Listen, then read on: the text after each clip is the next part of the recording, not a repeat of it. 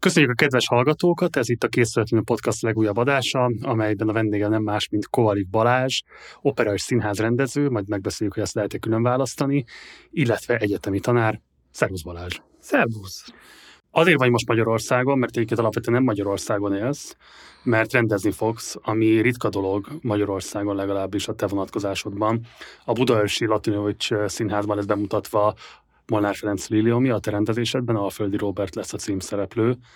Nyilván a legadekvátabb kérdés az, hogy miért pont ezzel a darabbal érezted szükségesnek azt, hogy azon ritka alkalmak egyikeként, amikor végre színházrendezőként nyilvánulsz meg, az pont ez legyen.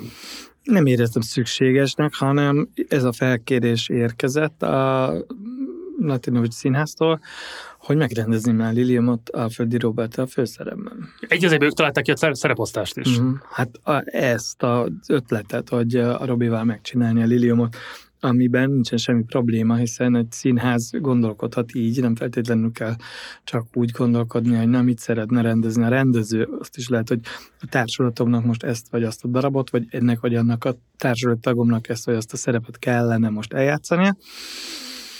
És ez így indult, hogy jött ez a kérés, és azt, amire rákérdezel, az az, hogy nem gondoltam volna, hogy életembe a Liliumhoz egyébként hozzá akarnék nyúlni. Tehát, hogyha az a kérdés hogy mit szeretnék rendezni, akkor nem jutott volna eszembe Molnár Ferenc Lilium című darabja. És akkor mi volt, ami mégis rávett arra, hogy ezt elvállalt? Tehát, hogy, mert ugye elsőre, amikor hallottam, hogy Alföld lesz a címszereplő, akkor azt olyan ingyenc választásnak gondoltam, vagy olyan provokatív állításnak gondoltam, hogy abban rögtön a te ízlésedet véltem megnyilvánulni, de akkor ezek szerint fals. Nem ez. Ez, ez, ez az egy erénye, hogyha erény lesz az előadásnak, az nem hozzád köthető. Nem hozzám köthető, de azért nem fals, amit mondasz, mert tulajdonképpen úgy is folytathatom, hogyha már Lilium, őszinte vagyok, és egy színház azt mondja, hogy rendezze meg a Liliumot, nem hiszem, hogy a Robi eszembe jutott volna, mert annyira belénk égett egy sztereotípa, amit ha nehéz elszakadni, lássuk be, pláne ilyen daraboknál amennyi, amelyek annyira beleizzottak valahogy a magyar színházi köztudatba, és Éppen ezért először én is meglepődtem ezen a párosításon. Tehát olyan értelemben meglepődtem, hogy nem tudtam azt mondani, hogy jaj, hát igen, ez az, amit én már 20 éve erre vágyom, hanem kértem időt gondolkodni, elolvasni a darabot újra abból a szemszögből, hogy ha a Robi játsz ezt a szerepet, akkor mi érdekes ebben a darabban, és milyen dolgok lesznek fontosak számomra. És azt kell mondjam, hogy pont így szerettem bele ebbe az ötletbe, tehát, hogy ezen az Alföldi Robert szemüvegen keresztül olvasva a darabot, hogy aztán ez számomra adekvát lett. Miért érdekes a William neked? Nézd, egy olyan dolgot látok benne meghúzódni, hogyha az ember leveszi ezt a mézes kalács népieskedő mázat, ezt a kicsit gicsbehajló betyár szentimentalizmust, ezt a hogyan szeretjük és mentjük föl amúgy ezt a koromba nőket verő, tulajdonképpen egyáltalán nem PC figurát. Ez kicsit zavaros ám azért ez a történet ma, itt száz évvel a megírás után, tehát hogy, hogy, hogy olyan mese-mese látka, hogyha az ember úgy nézi, mint ahogy a régi feldolgozások, vagy ahogy, a, ahogy ez, ez ment. És uh, nyilván lehet ennek sok olvasata. Én azt a kérdést éreztem nagyon erősnek, ami feltehetőleg nyilván még egyszer mondom, hogy a Robi személyén, de ugyanakkor sok más kollégám bőrén, a magamén, és sok más hivatásának élő ember agy, agy, agy, agy, agy rendszerén keresztül fölteszi ezt a kérdést, hogy valaki miért száll ki a körhintából. Hm. Ugye a korosztályodnak a nagy rendezői mind rendeztek már Liliomot, Schilling Árpádnak volt a Krétakör Színházban egy, ami pont ezeket az ilyen kis realista ábrázolásmódokat próbálta dekonstruálni, és abból építeni Liliumot, hogyha így most adekvátan foglalom össze. Akkor volt ugye Bodó Viktornak is, Grácsban Lilium bemutatója, azt talán játszották is Magyarországon, ahol kompletten összeomlott a teljes színház, és ez volt a nagy teátrális csúcspontja az előadásnak, és volt Mundrucó Kornélnak is Liliumja Salzburgban. Azt nem látom, most azt láttad esetleg? Csak egy ilyen videó összefoglalót. Nem, nem voltam. Befolyásol az, hogy a korosztálytársait hogyan nyúltak korábban a darabhoz? Nem. Nem.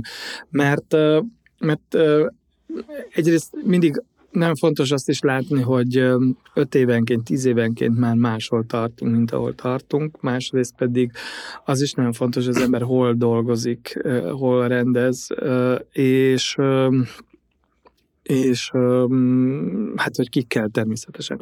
Én azt hiszem, hogy hát jó, nem lesz itt se kis realizmus, tehát, hogy az tény és való, de hogy a rendezők között vannak, akik akcionizmussal dolgoznak, vannak, akik nagyon erős érzelmi vagy színészi játékra építenek. Én azt hiszem, hogy a színházban nagyon erősen keresek egy ilyen intellektuális nyelvezetet, tehát, hogy más a habitusom, mint mondjuk az Árpádnak vagy a Viktornak.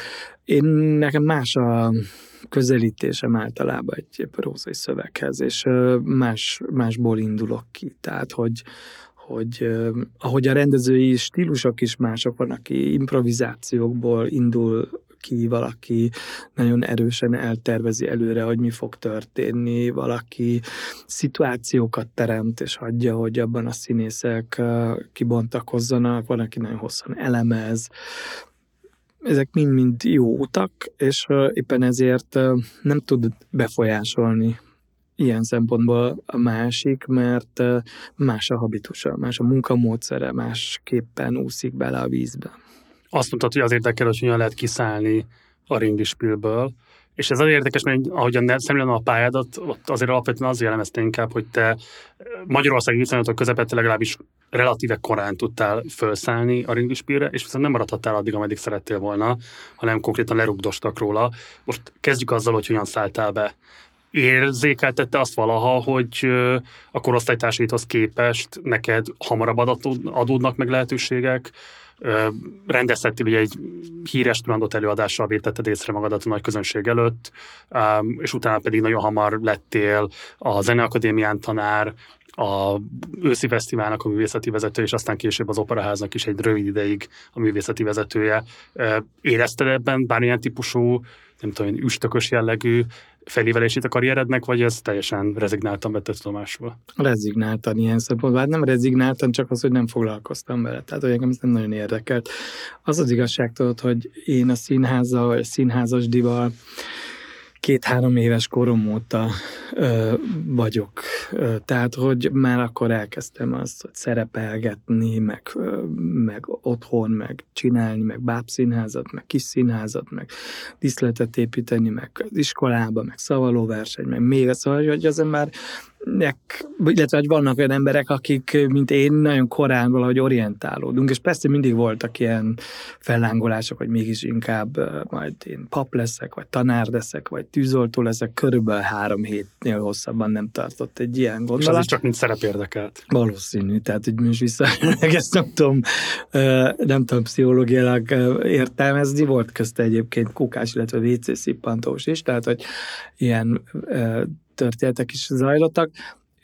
Nem tudom, én egyszerűen érdekelt az élet, érdekelt az, amit csinálok, érdekelt mindig az, amivel foglalkozom. Nem, soha életemben nem uratkoztam, pörögtem, mondom, színházas díj, nagyon hamar megfogta a fantáziámat, az egész, nagyon hamar elkezdtem járni színházba. Mi miért döntöttél úgy, hogy nem Magyarországon fogod képezni magadat, hanem Németországban mész el? Ennek elég sok oka van.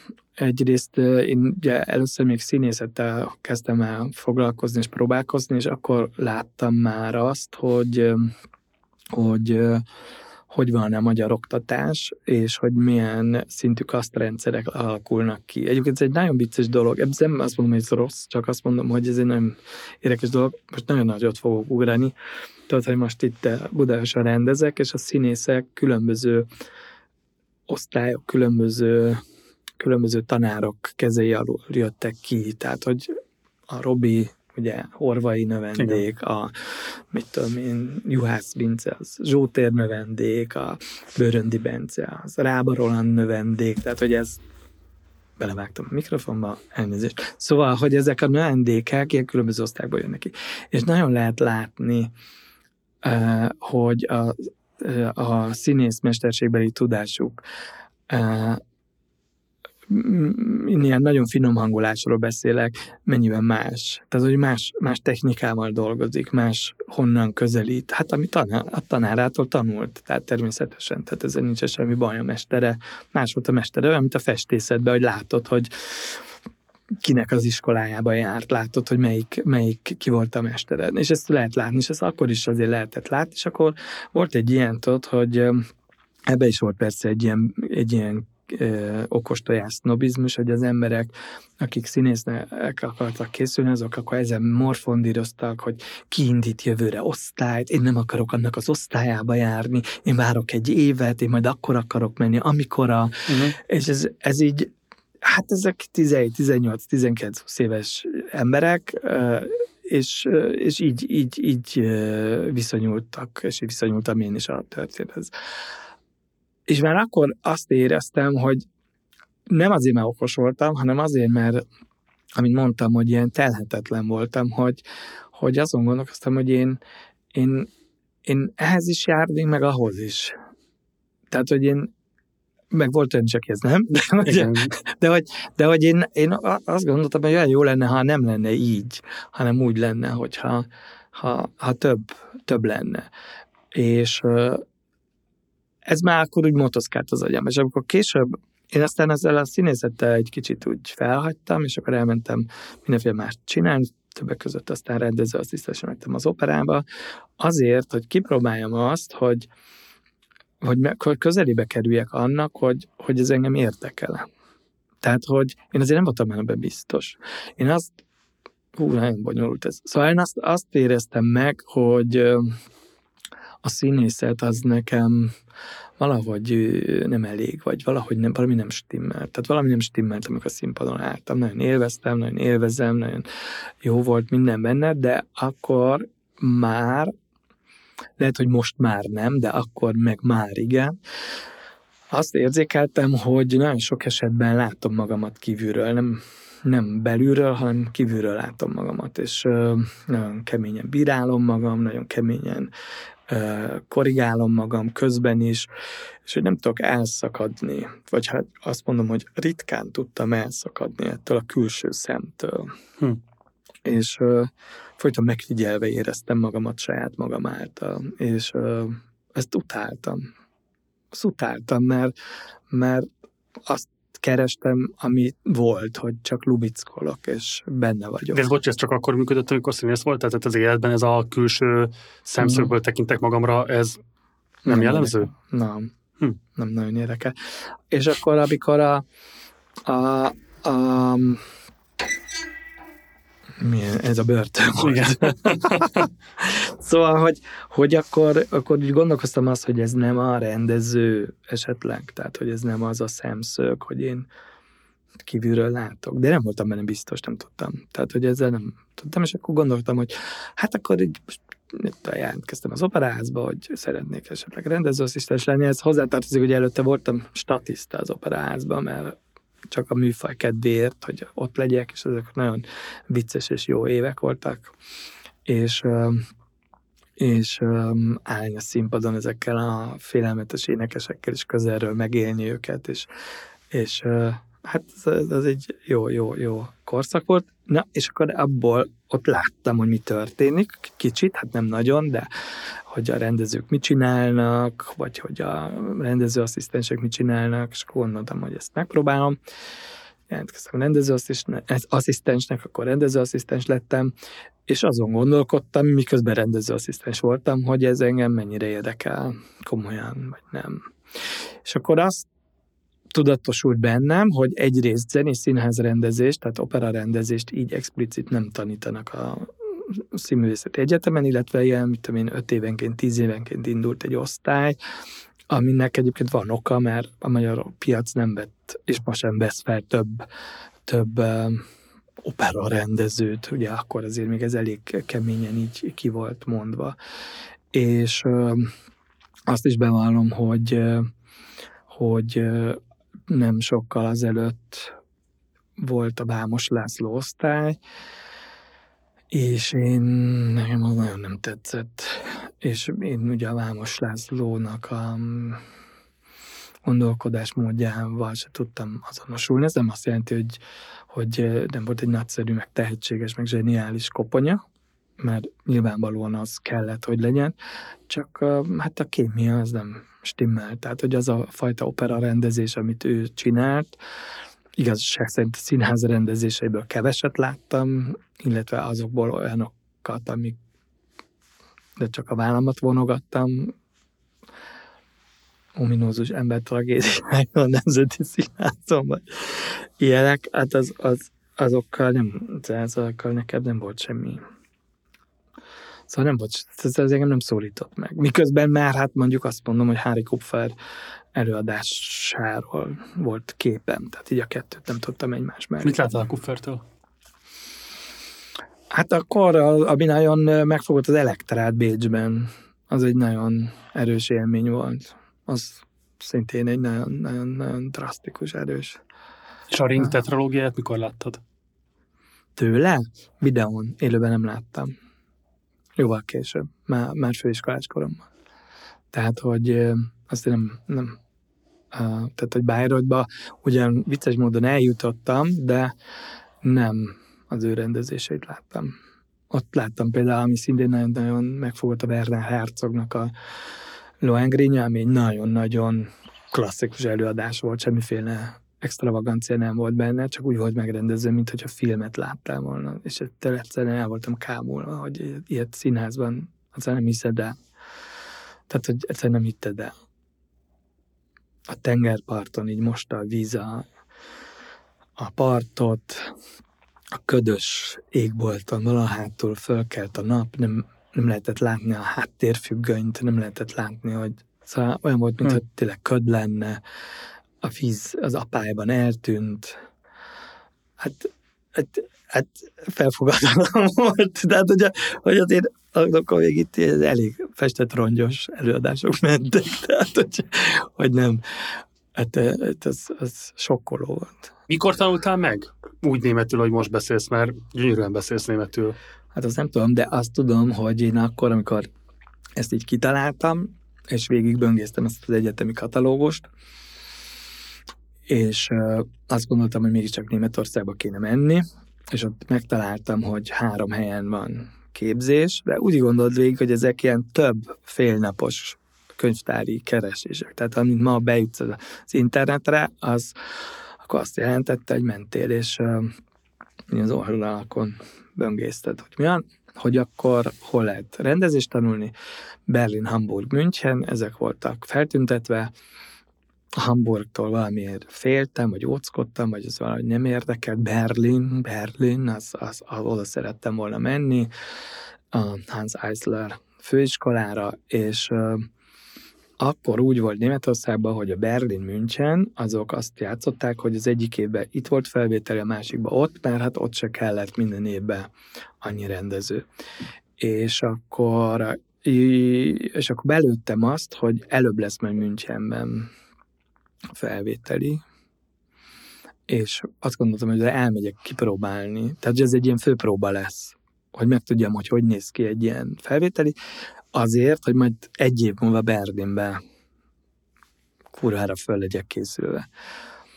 És tehát amikor az asszisztens voltam, két évig voltam az operában asszisztens, az alatt az időszak alatt jártam reggel nyolcra német órára és akkor fél tízig, és akkor fél tízkor átrantunk az operába, vagy az Erkel színházba, és próba volt, vagy valami volt, és hát keményen ment a történet. Nem tudtam én annyira megtanulni egyébként, hogy akkor perfekt lettem volna, de valahogy ez a felvételi mégis két év múlva sikerült. És, mit kértek, tehát mit kellett ott teljesítened? Hát koncepciót kellett különböző darabokhoz interpretálni, meg előadni, meg kellett... Hát akkor az azért elég jól kellett tudnod a nyelvet. Nem tudtam olyan jól, át tudtam adni. Nem tudtam olyan jól. Tehát, hogy ezt én most is tudom, hogy nem tudtam olyan, át tudtam valahogy adni azt, amit szeretnék, azt, azt valahogy meg tudtam értetni, meg, meg meg hát rettenetesen, hogy mondjam, mindent beletettem, és azt hiszem, hogy ahhoz képest, ahogy az osztálytársaim meg csak úgy, úgy félig meddig érdeklődve, vagy ilyen intellektuális vonalról érkeztek, nálam valószínűleg érződött, hogy itt egy ilyen színházilag átitatott csávóval van dolguk, aki lehet, hogy még nem tud olyan jól, de érti a dolgát. Hm. És ez nagyon sok mindenben aztán ki is derült, tehát hogy tudom én, volt világítási óránk, tehát amikor a világítást tanultuk, és akkor az első órán rögtön a feladatot megoldottam, bevilágítottam, egy, az volt a feladat, hogy napfelkelte van, és 20 perc alatt érjünk végig a napnak, és a két szereplő áll a színpadon, és hogy úgy csináljuk meg a világítást, hogy, hogy a napfelkeltem. Csak akkor én ott összeraktam a jeleket, és osztálytársaim azok meg akkor kezdtek el ismerkedni, hogy ja, hogyha ezzel a reflektorral odavilágítok, akkor az ott tükröződik, ja, hogyha 50 százalékon van, akkor az annyi, ha 20 az annyi, de ugye én ezekhez már egy picit értettem az operaházi gyakorlatból, mert hát odafigyeltem, láttam, és akkor Szóval ez volt egy kicsit egy ilyen előnyöm, azt hiszem a felvételén, hogy bizonyos technikai dolgokból magabiztosabb voltam, tudtam alaprajzot olvasni, tudtam, tehát hogy tisztlet alaprajzot úgy értem, amiket hát ott még csak elkezdtek tanítani. Nem eltagadva az ösztönös teatralitás meglétét, de hogy szerinted játszott szerepet a felvételi sikeredben az, hogy akkor lett vége a hidegháborúnak akkor omlott le a berlini fal, lett meg az egyesülés, és volt egyfajta megkülönböztetett figyelem az egykori, most már akkor poszt-szovjet tagállamok irányába? Lehet, ezt nem tudom. A felvételi bizottságnak elég vegyes volt az összes összetétele, ezt tudom. Nem tudom, hogy ki hogyan gondolkodott. Két, két tanárom volt később, akikkel erről beszéltünk, akik erre visszatértünk, az egyik azt mondta, hogy hát az nagyon szórakoztató volt, amit én a felvételi műveltem, mert hogy nem annyira arról beszélt, hogy a KGSD országból érkeztem, és a másik, az egy dramaturtanár volt, az pedig ő meg a, a gondolkodásmódom. Tehát, hogy ahogy egy darabot ott elemeztem, hogy, vagy hát illetve a jeleneteket felvázoltam, hogy az, az őt nagyon megfogta, hogy, hogy, hogy valaki ilyen mm, összefogottan gondolkodik egy darabról, és nem csak ilyen beleszúrok, és akkor ezt gondolom, azt gondolom, hanem hogy az okokozat a jelenet, jelenetre, tehát hogy ha itt ez van, akkor hogyan fordul tovább, hogy ez, ez, ez, ez őket meggyőzte. De lehet az is, hogy August Everding volt a bizottság elnöke, ennek az akadémiának a megalapítója, és egyébként tulajdonképpen a vezető tanár. Akinek van nevét viseli. Uh-huh. Hát tényleg ő a te munkahelyed. Igen, 30 éve. 93-ban alapult az akadémia, akkor kezdődött, és én az első év folyam voltam. Úgyhogy 30 éve kezdtem a tanulmányomat. Hú, de öreg lettem. Szóval, tehát nem tudom pontosan, lehet, hogy ez is bejátszott, de visszatérve, hogy tudtam, nem tudtam, nagyon nehéz volt az első év. Mert egyszerűen nem értettem a órákat. Mert azért a hiába tudsz egy nyelvet, hogy amikor elkezdesz egy szaknyelven beszélni, elkezdesz egy darabot filozófiailag elemezni. Volt egy tanárom, akit mai napig jobb vagyok, és nagyon-nagyon szeretem, hihetetlen okos, hát filozófikusan gondolkodó valaki, aki rögtön a opera, mint, mint foglalkozás az opera, mint hivatás, Wittgenstein fuzzy logik elmélete tükrében. Ez volt a címe a szemináriumnak, hát, hát, hát, hát semmit nem ér.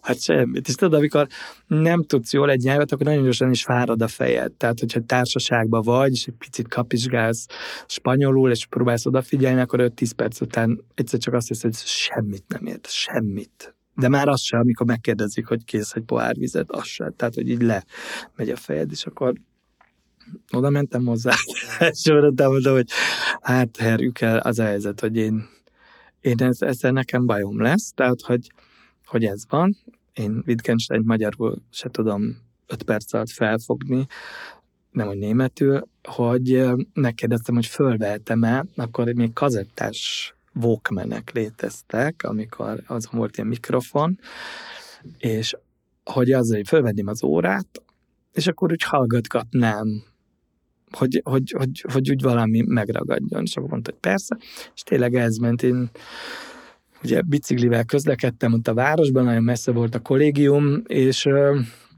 mit tudom én, minden szerdán volt ez az óra, és akkor felvettem, és akkor a következő szerdáig minden nap oda, fele, visszafele, odafele, visszafele, odafele, visszafele, odafele, és akkor így nagyon lassan lassan fölszedtem azt a szókincset, lassan fölszedtem azt a duktuszt, ami miatt uh, megértesz dolgokat, hm. és hogy összerakod a fejedbe, hogy lemegy egy óra, rendezői óra, antik darabot elemzünk, és az életben nem jöttem rá, hogy ki ez a Zeus, aki ezt csinálja, és ki ez a Zeus, aki azt csinálja, az a Zeus, fogalma nem volt ki ez a Zeus, mindegy. Akkor hazament, és csak, ja, Zeus, ja, ja, hogy azt, ja, hogy azt így kell, ja, hogy azt így ejtik ki, ja, jó van, akkor értem. Szóval hát érted, ez, ez van, de szerintem ez tök jó, és nagyon sokat foglalkoztam azzal, hogy, hogy éjszakánként lefordítsam azokat az anyagokat, amikkel dolgozunk, tehát, hogy amikor mondjuk az volt, hogy jó, akkor a következő órán, mit tudom én, Szofoklész darabbal foglalkozunk, ezzel a jelenettel, akkor én nem gyorsan a magyar, azt elég hamar rájöttem, hogy célszerű kivinni az egész világirodalmat, és hogy gyorsan el tudjam olvasni. Tehát el is olvastam gyorsan a jelenetet, de hogy utána a németet szótára visszafordítottam, mert rájöttem, hogy nekem azt kell értenem, ami ott fog elhangzani, nem pedig azt, amit én tudok. Hát úgyhogy sok papír, sok toll, sok ceruza, rongyosan alapozgatott szótár. Mai napig nem tudom ezt a szótárt kidobni egyébként, ez egy saláta, használhatatlan porzik alapja, de hát azért annyi, annyi minden köt hozzá, hogy ez ott van. Magányos volt ebben az időszakban? Nem vettem észre. Amikor annyira lekötött ez az egész, annyira élveztem, hogy újra iskolapadban ülhetek, hogy nem kell dolgozni, hanem az a feladatom, hogy reggel estig tanulok, nagyon szarul voltam anyagilag. De Miből lettél? Hát feketén dolgoztam, nem lehet, hát akkor nem lehetett dolgozni külföldi diákként, tehát volt egy ilyen... Tandíjat kellett fizetned? Nem. De ösztöni se kaptál? Nem. És akkor mit dolgoztál feketén? Lakást festettem. De azt lehet télen-nyáron? Hát. Igen. De hát mondjuk azt úgy csináltam, hogy inkább azt csináltam, hogy hogy amikor tavasz volt, meg nyár, hogy akkor kifestettem három-négy lakást, és akkor abból fél évig éltem. Nagyon szűkösen, de Szóval, szóval nem, nem volt egyszerű suli mellett úgy hop-hop-hop lakást festeni, de de de egy lakásfestéssel lehetett annyi pénzt keresni, hogy ha nagyon szűkre szabtad az életedet, akkor abból három hónapig el voltam hm. Egy lakásban. És hát figyelj, kínlódás volt hóba-fagyba biciklivel, mert villamos bérletre nincs pénzed, a büfében nem eszel egy zsömlét sem, mert arra nincs pénzed, nem jársz a barátaiddal sörözgetni, nagyon megválogatod, hogy hova mész mit látsz, hova tudsz diákjegyel besúranni, hova tudsz egy nélkül besúranni, melyik színház még titkos ajtaján lehet valahogy eljutni a nézőtérre, hát kvázi annyit csal az ember, amennyit csak tud halkal. Elvégezted az egyetemet, és valamiért nem német nyelvterületen kezdtél karrierépítésbe, hanem hazajöttél Magyarországra? Látod, ez is olyan érdekes, hogy fogalmazol. Én egyáltalán foglalkoztam ilyenekkel, ilyen kérdések, hogy karrier. Egyáltalán nem. Tudod, hogy hogy mentem el? Úgy mentem el, hogy olyan, én ilyen naív hülye gyerek voltam, azt hiszem még, még azért most is van belőle, szóval, hogy elmentem az opera igazgatójához akkor, és mondtam, hogy hát fölvettek Münchenbe, és hogy kaphatnék az operától ösztöndíjat. Nem. És hogy kaphatnék az operától azt, hogy mondjuk fizetés nélküli szabadságot, és akkor én már, mint majd képzett játékmester térhetek vissza, de majd rendező, hanem hogy akkor majd már mondta, hogy nem. Ja, jó, hát akkor felmondtam, kész elmentem. És én azt gondoltam, hogy egyébként is akkor mm, a, a, mm, tanárom az... De bocs, arra nem volt hajlandó az operaház, hogy fizetés nélkül szabadságra elengedjen, tehát is státuszban maradj, kvázi. Nem. Ez színátár volt, ugye? Nem, Ütő Endre. Aha. És, de mit tudom én, biztos megvan ennek is az oka, szóval most nekem ez nem is érdekel, tehát hogy nem voltam megsértődve ettől, ez csak egy ilyen, hogy mondjam neked, ez egy ilyen lökés, tudod, ami még tulajdonképpen jó is, tehát hogy azt mondja, hogy igen, nem, jó, nem, akkor szavasz. Én Amúgy egyébként mindig ilyen voltam, hogy nem nagyon sokat lovagoltam azon, hogy ö, tanyártam, hanem felállni, menni, és mit érdekel engem, hogy beütöttem a bokám, hát beütöttem, kész, gyerünk. És amikor visszajöttem, akkor ö, nem, nem tudtam, hogy én Szóval, illetve nem is a visszajöttem, mert ez nem egészen így volt, hanem, hanem amikor kimentem tanulni, én úgy gondoltam, hogy én nem voltam biztos benne, hogy én, én ettől még rendező leszek. Tehát azért ne felejtsük el, tehát annak tanulok, de ugye ott a tanárunk az nagyon keményen, és szerintem nagyon jól elmondta, hogy nézzék, attól, hogy maguk diplomát fognak kapni, az még nem jelenti azt, hogy ö, magukat majd le fogják szerződtetni, mint rendező. Hányan végeztetek az osztályban? Azt hiszem hatan indultunk, és négyen végeztünk talán. És a négyetek közül hányan vagytok a pályán? Szerintem már csak én. Igen. Lehet, az egyik osztálytárs az Ecuadori, az ott Ecuadorban szokott csinálni néha valamiket, ez egy olyan számomra misztikus dolog, mert néha, szóval azt hiszem, hogy elég össze van kötve a helyi politikával, hogy amikor fönt van, akkor fönt van, amikor nem, akkor eltűnik. Talán. Szóval, hogy az, az volt, hogy hogy azt mondta, hogy hát örüljenek, hogyha a diplomájukkal majd egy rendezőasszisztensi állást kapnak valahol akkor még nem úgy volt, hogy aki elvégezte, az rögtön rendezést kapott, hanem bejuthatott egy-egy egy-egy komolyabb operaházhoz adott esetben rendező asszisztensnek, hiszen végzett rendező. És én azt gondoltam valahol, hogy hát ez milyen jó lesz, és akkor én hazajövök, és akkor én egy szakképzett jó rendezőasszisztens leszek, és majd majd esetleg kapok ilyen kisebb rendezéseket. Voltak az operában ilyen figurák, Fehér András, Bosán Dézi, Frigyesi András, szóval Frigyesi Tibor, bocsánat, akik rendezőasszisztens játékmesterek voltak, és időnként kaptak ilyen produkciókat. És ezt valahogy így gondoltam. És egyébként ilyen volt, akkor is van, ma is, tehát hogy, hogy nem, nem, nem azt gondolom, hogy most karriert építek. A történetben az a csavar lett, hogy még csak másodéves voltam, amikor jött ez a szegedi ajánlat a Turandotra. Az pedig egy nagyon érdekes um, csillagállás volt, és igazából a szerencse, hogy a Szegedi Színházban akkor úgy elég hosszú időt töltött Galgóci Judit, aki nem mindenkinek volt ott Szegeden szimpatikus, és színház egy kicsit prüszkölt már tőle, és nem akart tudta ezt folytatni, ezt a munkát, és volt egy másik neves rendező, Kerény Miklós Gábor, aki szintén egy ilyen hírhet uh, típus volt, és azt sem nagyon akarták, és ott volt a két tűz között, hogy ha az egyiket hívják, a másik megsértődik, ha a másikat hívják, az egyik megsértődik, de akkor most mit csináljunk? Te voltál a feloldása ennek. Ő voltam a feloldása, és a, mivel a Misora Zsuzsa énekelt a Turandotot, tehát ő ez egy adott dolog volt, hogy ő fogja énekelni, a Zsuzsa mondta, hogy hát van ez a srác, akivel ő dolgozott az operában, mint asszisztens, és ez egy ilyen jó gyerek, most tanul Németországban, hogy esetleg meg kéne őt próbálni. Tehát az ő ötlete volt, az ő ajánlására kerestek meg. Én azt gondoltam, hogy Na, tudod mit, Baláska, akkor most döntsük el, hogy ez tényleg a te műfajod, vagy nem. Tehát azt azért én felmértem, hogy a turandottal kezdeni, az, az, azért azt, hát azért ez egy kicsit merész, de azt gondoltam, hogy hát elvérzek, elvérzek, de akkor, akkor egyáltalán kiderül, hogy én alkalmas vagyok-e erre a pályára. Szóval, hogy ilyen furcsán hangzik, de azért vett figyelme, hogy ugye én egy 60 kilós kis Miki Egér voltam, tehát, hogy egy ilyen kis vinci-vanci emberke. És um, ezzel a fisztulás magas hanggal, tehát én nem voltam az a rendező típus, az a guru típus, akik annó a rendezők voltak. Hogy Sík Ferenc, vagy a, mit tudom én, ez, ez, ez, ez minden ilyentől én távol álltam, és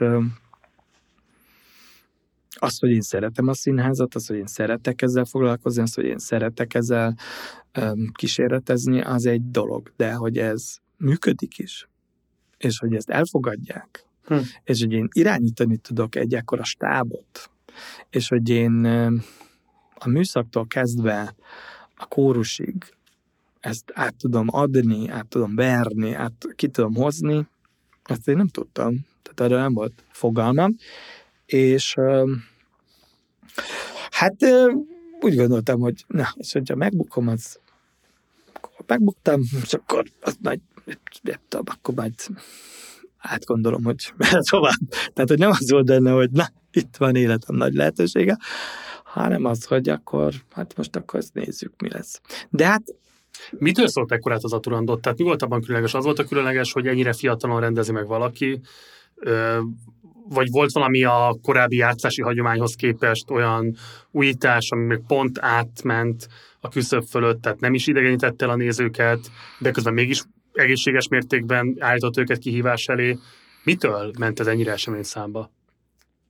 Szerintem, szerintem nagyon sok minden volt benne, tehát hogy, hogy egyébként vannak ilyen okos lányok, meg fiúk, akik ezekről ilyen tanulmányokat írtak, és akkor azt írják, hogy ez volt a rendszerváltás az operában. hogy, hogy ja, én azt gondolom, hogy itt sok minden dominált. Az egyik az, hogy én akkor azzal foglalkoztam, és engem akkor ebben a darabban az érdekelt, hogy ennek a darabnak a zenei struktúrája milyen. Ez nem egy nagyon mély gondolat, bevallom neked őszintén, tehát, hogy, hogy nem a darab filozófiájával, vagy politikájával, vagy társadalmi kontextusával bibelődtem, hanem tulajdonképpen egy musicalt rendeztem. Tehát, hogy a darabnak a, a azért mondtam a musicalt, mert ha megfigyeli az ember, akkor, akkor a musical születésének uh, időszakában vagyunk, ez a 20-as évek, és hogy Puccini milyen uh, hihetetlenül veszi át az új impulzusokat, és ülteti át a klasszikus zenébe, de egy olyat lép, amit még egy csomó mindenki nem lépett meg. Nevezetesen? Hát az, hogy például milyen zenei váltásokat, milyen hangulatváltásokat hoz létre. Ha az egész első felvonást megnézed, akkor nagyon csúnya szóval azt lehet mondani, hogy ez egy revű. Három perces számok vannak, ezt később Michel Gyarmati, a Foli Bergernek az igazgatója mondta a revűre, hogy tudod, a revű az az, hogy neszesen mi fog meg jól. Három perc után egy számot elunja a néző, új diszlet, új jelmez, új szám kell.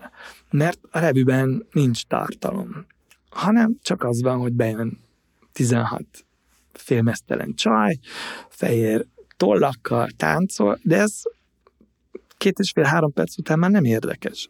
És akkor váltani kell, és akkor kinyílik a színpad, és ott az Eiffel torony, és szökőkutak vannak, és barokk ruhás nők táncolnak, és akkor három perc múlva leereszkedik a mennyezetről 16 mesztelen kígyó, mit tudom, nem tudom. Szóval érted, hogy ez. És hogy hogy azt nem lehet mondani persze, hogy a Puccini az üres, csak azt lehet mondani, hogy elképesztő az, ahogy buktatja a sirálmánkozó kórust, a dühödbe, a szentimentális szerelmest, a bosszúállóba, szóval az egész első felvonás 40-45 perce, az három perces zenei blokkokból áll, amik mindig, mindig megváltoznak, és ez számomra egészen elképesztő volt, modern, az opera irodalomban, ezt kell, hogy mondjam, és ezek a kérdések kezdtek el foglalkozni, hogy meg lehet ezt úgy csinálni, hogy lehet ezt úgy megcsinálni, hogy lehet ezt úgy ábrázolni, hogy mit lehet ezzel kezdeni. Ez volt az egyik. Ettől az előadás egy rendkívül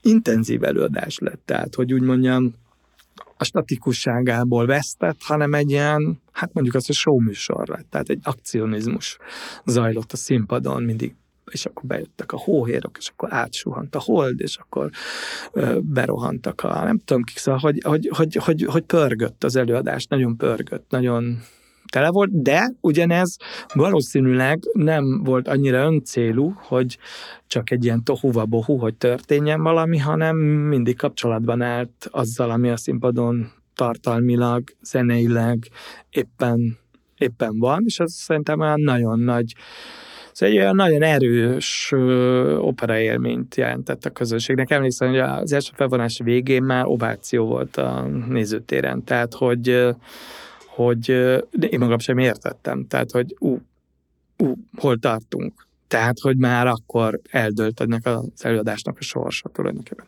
A másik, hogy volt benne azért néhány olyan újítás és néhány olyan meglátás, ami lehet vitatkozni, meg lehet elemezgetni, ami hát egyrészt radikálisan szakított a korabeli mesejátéktól, másrészt pedig másrészt pedig valamilyen módon rákérdezett a darabra, tehát hogy a miniszterek elárulják a válaszokat a Kalafnak, így aztán ő nem ő találja ki, hanem egy tulajdonképpen egy csalóval van dolgunk, így aztán belekeveredett a politika, hiszen a miniszterek még csak politikusok, hogyan manipulálják a politikusok a szerelmen keresztül magát az egész hatalmi struktúrát.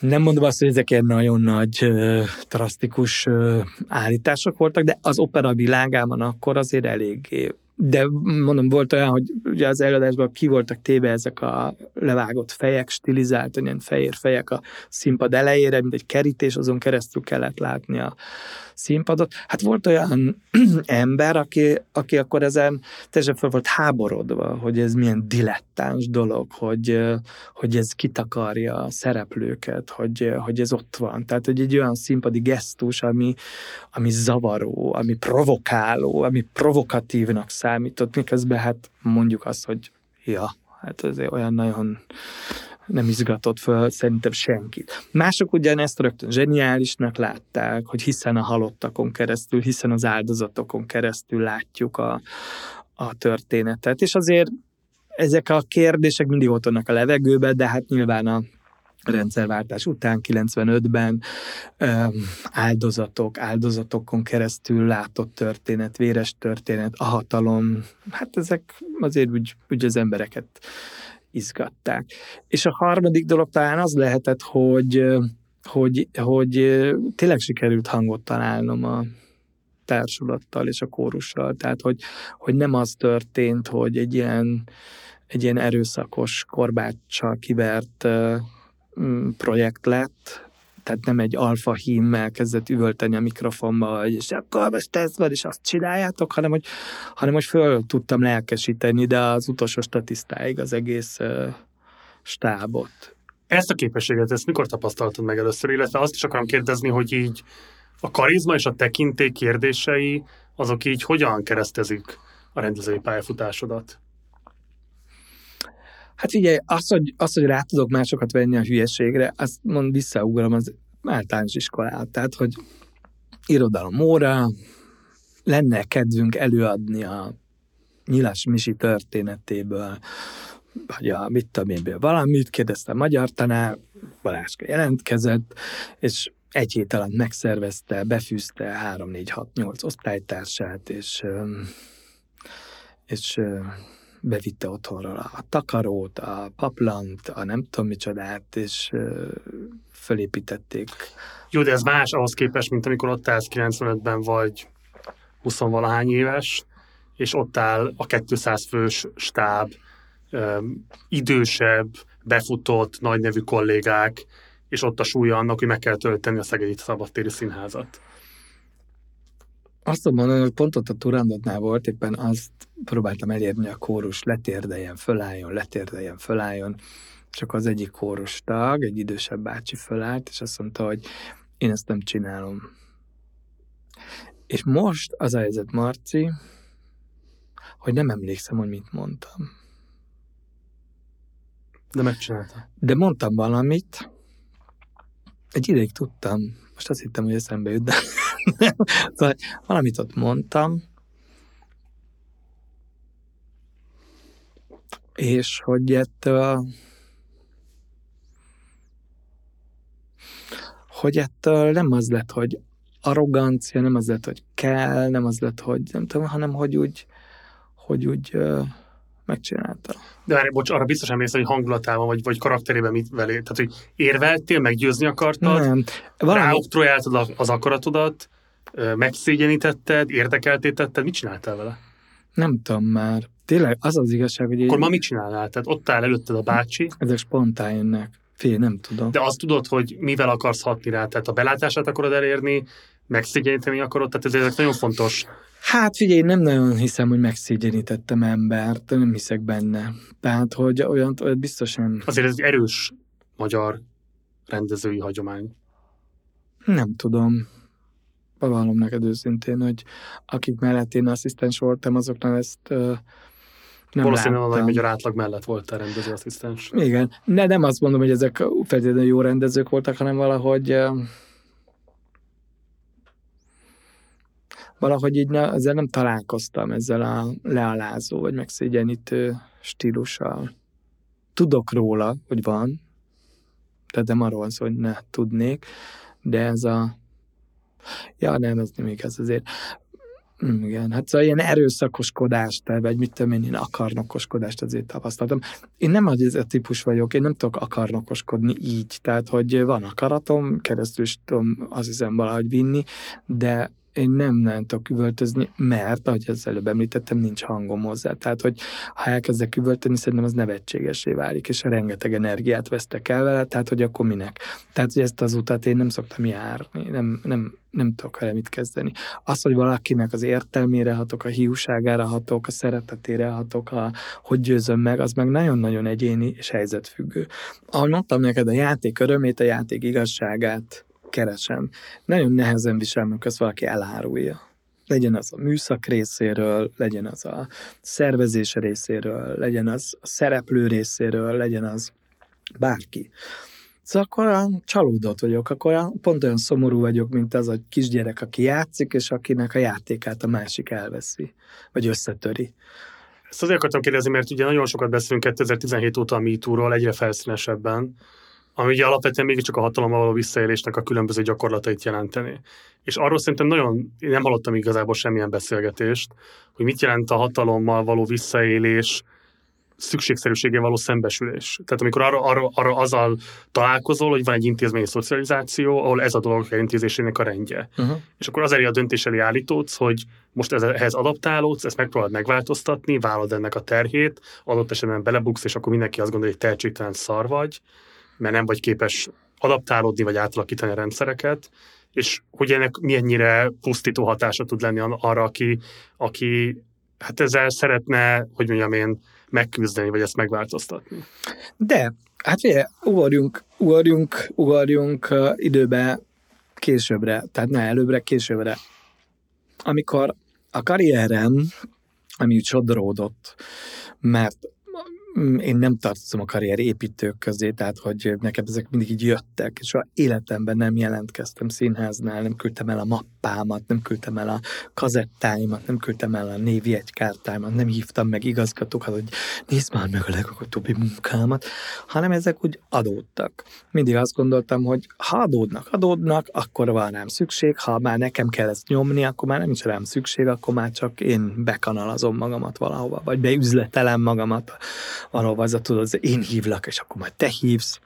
Sajnos soha nem csináltam, nem is hívnak, és akkor, és akkor azt akarom mondani ezzel, hogy amikor aztán mégis úgy alakult, hogy elkezdtem rendezni egyre nagyobb házakba, hogy azt kezdtem érezni, minél nagyobb házakban rendezek, és aztán a Berni Staatsoper, Müncheni Staatsoper, hogy hát ezek lettek a legpoklabb élményeim.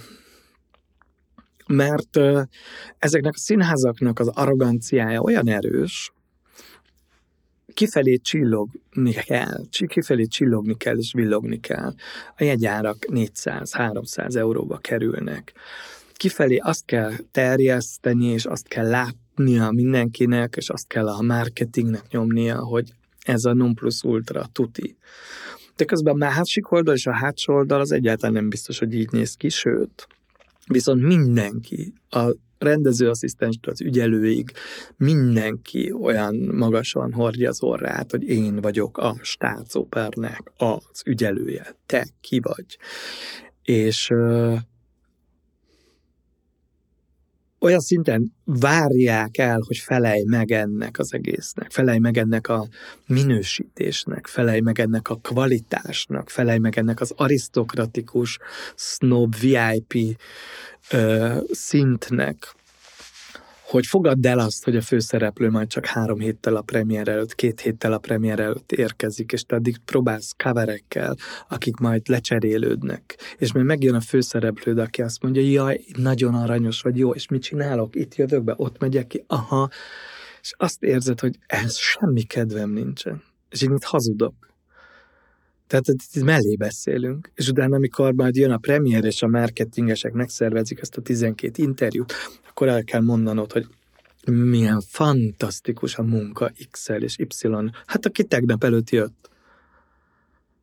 És akkor semmi, semmi, semmilyen fantasztikus munka nem zajlott. És még semmi, semmiféle normális kommunikáció nem zajlott. És hogy a karmester úgy érkezik az első zenekaros próbára, hogy egy próbán nem vett részt. Azt se tudja, hogy mi mit csináltunk hat hétig majd megérkezik a zenekaros próbára, és ő a tótum faktum, és közül, hogy ez így nem, az úgy nem, azt így nem lehet, azt úgy nem lehet, azt másképp csináljuk.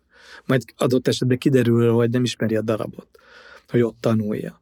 És ezek ezeken a szinteken. De ezen ezt nem lehet lebuktatni. De miért nem? Mert az intézmény védi magát, védi és DAT szövetségét, és azt mondom, hogy a legutolsó portásig védi. Hiszen ebből él, ebből a renoméból él hogy mi vagyunk a stácó per XY. Itt nem derülhet ki, hogy ilyenek előfordulnak. Tehát ez egy, hogy mondjam, egy generált, érted? Egy generált ilyen belső, hát mint egy, egy, egy, egy maffia, vagy mint a NER, vagy hát mindegy, szóval ahogy védjük egymást, hát hiszen ha te lebuksz, rántasz magaddal minket is. Tehát ez egy emberi tulajdonság. És amikor ezen ott állsz, és azt gondolod, hogy jó, és akkor én miért ülök itt? Tehát ebben neki mi a jó, mi a játék, mi az, amit én szeretek ebben. Hát, nem, hát meg tudom csinálni, tehát nem arról, hogy nem tudom megcsinálni, meg is csináltam. De és akkor mi van? És akkor azt a döntést hozom, hogy én ebben nem akarok részt venni. És inkább nem veszek benne részt. De nem sajnálom, tehát érted, hogy, hogy nem az van bennem, hogy akkor én most azt gondoljam, hogy hát bezzeg nem tudta, ne, hát csinálja, ki akarja. Látom, hogy ki csinálja, látom, hogy ki akarja, röhögök is nagyokat. Ezeken aztán, ezeket az interjúkon, meg mondásokon. Jonas Kaufmannnal diákkorom óta ismerjük egymást. Azóta együtt dolgozunk, persze. Hát. De hát tudom, hogy a főpróbára jött meg. De hát a mókuskerék attól pörög tovább, a körhinta, a ringlispiel, amire kezdtük ezt az egészet, hogy az interjúban azt kell mondani, hogy Jonas Kaufmannnal mi szimbiózisban a legjobbat hoztuk létre. Hölgyeim és uraim, amit maguk látni fognak, annál jobb a földön nincs, hiszen két ilyen ember hozta létre, mint ő meg én. Hm. Mennyit lehet ezeken a viszonyokon mozdítani egy-egy próba folyamat során? Tehát, hogy mennyit lehet ezeken az intézményi reflexeken alakítani egy vendég meghívott pozíciójából? Semmit. Azt tudom mondani neked, hogy elnyered bizonyos embereknek a szimpátiáját, akik oda jönnek hozzád a paramán mögött, tudod, ez is egy ilyen emberi tulajdonság, hogy nyíltan nem, de fölhív, vagy hátul, vagy nem tudom, és azt mondja, hogy Balázs, évek óta nem dolgozott itt ilyen rendező, mint és úgy örülök, hogy itt voltál. Na de ez a rendezőasszisztens, vagy ez a kellékes, vagy ez a kórustag, vagy az egyik szereplő. De amikor azban, vagy azt kéne, hogy akkor csináljátok forradalmat, harcoljatok értem, szó nincs róla. De most érted, én nem várom el tőle.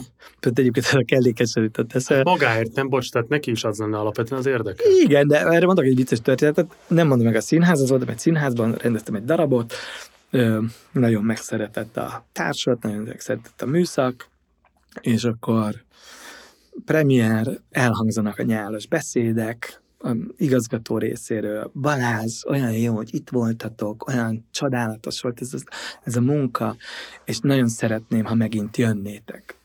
Mosolyogva ránéztem, mondtam, hogy nagyon szívesen, soha többet meg nem hívott, soha többet föl nem vett a telefont, kész.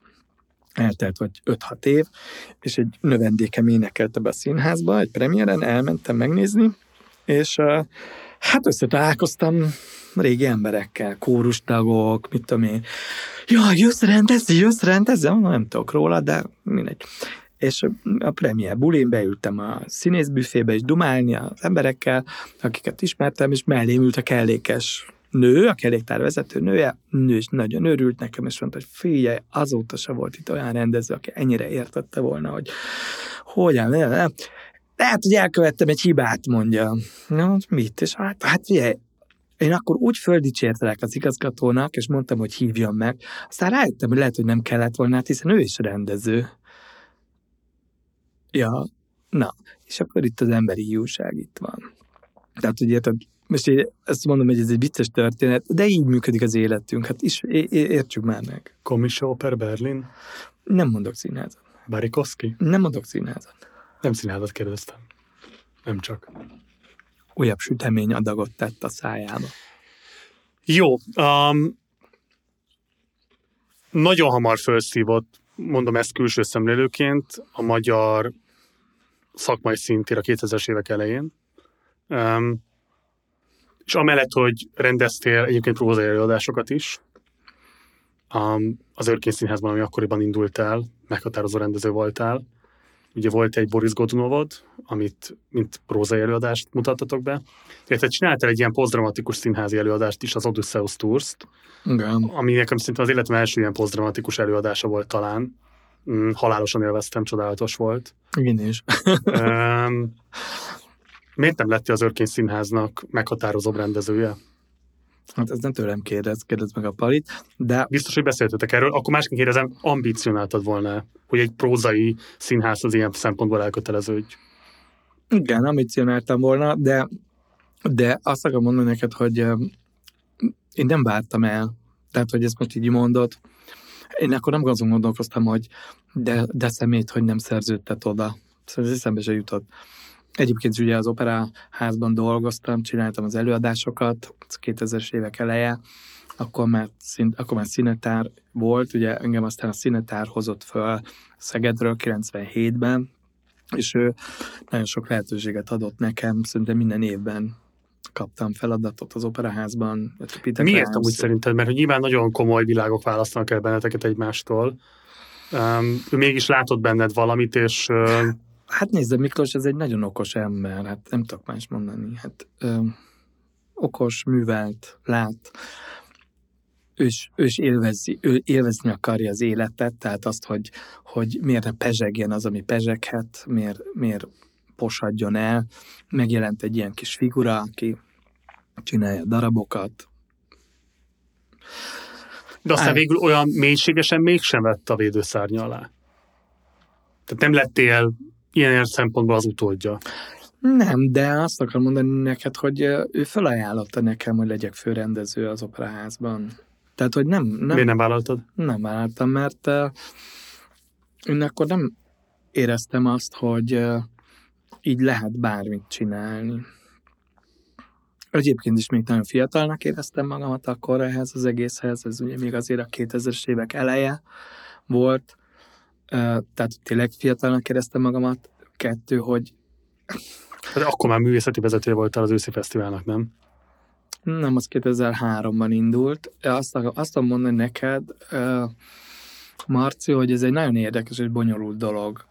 Egyszer, pont egyébként a Miklós ezt félre is értette, akkor, mert valamihol nyilatkoztam, vagy írtam valami cikket, nem tudom, hogy valamit mondtam erről, hogy a Szinetár Miklós kötődés az operaházhoz olyan régi, és ezekhez az emberekhez, hogy, hogy tulajdonképpen képtelen radikális döntéseket meghozni. De ezzel én nem azt akartam kritizálni, hogy ő amúgy képtelen radikális döntéseket meghozni, hanem nagyon nehéz radikális döntéseket meghozni olyan emberekkel szemben, akiket te mondjuk nagyon régóta ismersz.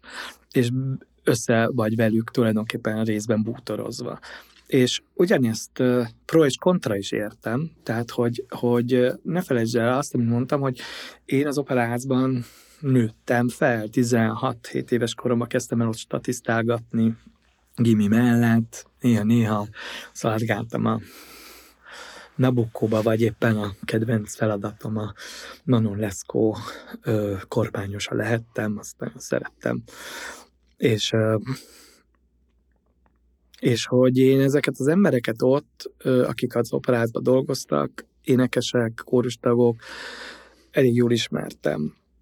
Aztán, mint asszisztens jól ismertem. Aztán, mint rendező jól ismertem. És ez az ismerettség nem mindig tesz jót, mert uh, tudod nagyon jól mondjuk, hogy ő uh, milyen klassz ember, milyen klassz lény, de közben a másik füleddel hallod, hogy de a hang az már sajnos nem működik. És ennek az embernek bele kell nézni a szemébe, és azt mondani, hogy Évikém, Tiborkám, tök mindegy, ez volt. Hát ezt nagyon nehéz meglépni. És főleg, főleg hogyha fiatal vagy, és még semmiféle rutinod ebben nincs nehéz meglépni, és egy főrendezőnek csomó mindenért meg kell lépni. És azt kell mondani egy műszaki dolgozónak, vagy egy kellékesnek, hogy félj, hazudsz. A kettes raktárban ott van a lándzsa. Nem mond, hogy nincs. És ezek hát nem könnyű felvállalni. Mondhatom azt, hogy gyáva voltam, és megfutottam előle, inkább azt mondom, hogy, hogy nem éreztem magamat alkalmasnak. Nagyon nehéz olyan énekessel kommunikálni, aki amikor statiszta voltam, vagy rendezőasszisztens, nem is fogadta a köszönésem. Beszálltam a liftbe, ott állt bent, köszöntem, hogy jó napot kívánok, ki nem nyitotta a száját. Visszatértem rendezőként, Balázs, mikor dolgozunk? Most én ezt, hogy mondtam neked, nem tudom, tehát nem bántom, nem, nem vezetek listát, csak nem veszed komolyan. Hát egyszerűen nem lehet komolyan ezen én megakadok, érted? És, és ezt nem tudom elfelejteni. És amikor legközelebb rá kell néznem, vagy beszélnem kell vele, ez az agyamba ott van. Hogy ez egy ilyen típusú ember. Most nagyon kedves. Most, most puszi pajtások vagyunk. De hát holnap meg nem lesz az. Mert annyira azért az emberiséget megismertem. Hozzáteszem, hogy amikor ki operáz indult, akkor is ez volt, hát hányan jöttek. Balázs, úgy örülök, hogy végre, és te. Na hát ugye ezek az emberek aztán két év múlva már írták alá petíciókat, hogy takarodjunk a francba. Mindjárt érkezünk oda, ígérem neked, de várj egy Kell elérkezni. De, de, de, hát ez fantasztikusan izgalmas, nehogy azt itt, hogy megusszuk. De hogy mit lehet csinálni, ez fontos kérdés ismersz olyan nemzetközi gyakorlatot, hogy mert a kellékes, a díszítő az egy dolog, de az énekessel, amikor már nem megy, nem tudja kiénekelni, sem ezt, és igazából nagyjából semmi más sem. Akkor mit lehet csinálni vele? Nem tudom. Az a baj, tudod, hogy mert nem tudom, nagyon rühellenném is ezt az egészet. A magyar gyakorlatban az énekesek be voltak ágyazódva az intézményekbe, mert csak ezek az intézmények léteztek, és a szocializmusban nem volt egy munkanélküliség, tehát valahova berakták őket, kész. Persze a jobbakat nyilván az operába, vagy mit tudom én, milyen alapokon döntöttek, vagy a pártagot, vagy a mit tudom én, csókost. Volt mindenféle, itt is, ott is. És ezek között voltak nagyon tehetséges emberek is, tehát hogy nem arról beszélünk, hogy ez csak minden hátsó ajtó, meg kiskapu, meg protekció. De ezeknek az embereknek és ennek a művészeknek egyértelmű volt, hogy elvégzem a Zeneakadémiát, utána felszippant az Operaház, vagy a Szegedi Társat, vagy a Győri, vagy a Debreceni, vagy a Honvéd művészegyüttes. Hiszen, hát ha elvégzek egy iskolát, azért Igen. képez a magyar állam, hogy utána foglalkoztasson. Ezt a struktúrát a fejekben nagyon nehéz megváltoztatni, és azt mondani, hogy jó, de hát a kapitalizmusban ez nem így van. A betegség abból származik, hogy, hogy, ez, hogy, ez, hogy ez egyértelművé válik, ugyanúgy, ahogy számunkra egyértelmű, hogy egészségesek vagyunk, és kiborulunk, amikor kapunk egy vírusfertőzést. És nem működik a rendszer. A nyugati világban ugye ez nem igazán így volt, és attól, hogy az énekesek pontosan látták, hogy a házak úgymond nemzetközi vérkeringésben, vagy, vagy csak országos vérkeringésben őket hívják, és Lipcsében, és Hannoverben, és Hamburgban, és Stuttgartban, és Kölnben, és Frankfurtban, és Dresdában, és nem tudom, hol énekel, majd aztán évről évre egyre kevesebb feladatot kap, akkor elkezdi érzékelni, hogy hát valószínűleg azért kapok egyre kevesebb feladatot, mert amit nyújtok, az már nem felel meg. És nem azt a kérdést teszi hogy valószínűleg azért kapok egyre kevesebb feladatot, mert nem vagyok pártag. Tehát ez ugye nem működik, vagy mert nem vagyok csókos, vagy mert nem vagyok... Ö. És ezért a törleszkedés, a dörzsölködés, a megfelelés, és egy más szintre helyeződik. Ez nem jelenti azt, hogy egy német, vagy angol, vagy francia énekes ne lenne segnyaló adott esetben, vagy ne lenne puszinyuszi, amikor az igazgatóval beszél. Tehát azért mm, ne értsük ezt félre. De ez a kiszolgáltatottság, ami a kis országokban, az egy operaház, én vagyok az úr, van, ez, hát most mit, mit tud csinálni? Tehát vagy letérdel, és eszi azt, amit elédobnak, vagy mehet Isten hírével. És hogyha nincs benne az az erő, az a kvalitás, az az akarás, az a bármi, tehát hogy itt nem csak arról van szó, hogy jól énekel vagy nem, arról is szó van, de arról is szó van, hogy bírja akkor, akkor nincs más választása. De csak itt jön be az az igazságtalanság, hogy egy rendező 70 évesen is simán lehet a kognitív fizikai képességeknek a birtokában, amivel rendezhet, lehet még művészileg érvényes, és egy énekestől ezt a lehetőséget elveszi egyszerűen a kor, a biológiai elfáradás és kifulladás szomorú ténye. Jó, de akkor álljunk meg egy pillanatra. Az a, a, a, a törvény nem ismerete, az mi nem mentesít semmitől. Amikor te elkezded ezt a pályát, akkor ha hülye vagy, ha vak vagy, akkor azt képzelsz, amit gondolsz. De hát, hogyha van, van benned valamiféle rálátás, hogy ugyan mekkora perspektívája van az én szakmámnak, vagy az én hangomnak, az én hangfajomnak, hát akkor azokból lehet konzekvenciákat levonni. Egy balettáncos nagyon pontosan tudja a balettintézetben már, hogy meddig tart a pálya. Egy, mit tudom én, olimpiai tornász nagyon pontosan tudja már az edzések alatt, hogy meddig tart a pálya, hogy 60 évesen nem fog olimpiára menni és szalaggyakorlatot bemutatni. Tehát ezt tudod. A balettáncos nagyon tudja, hogy elkopnak az izületei.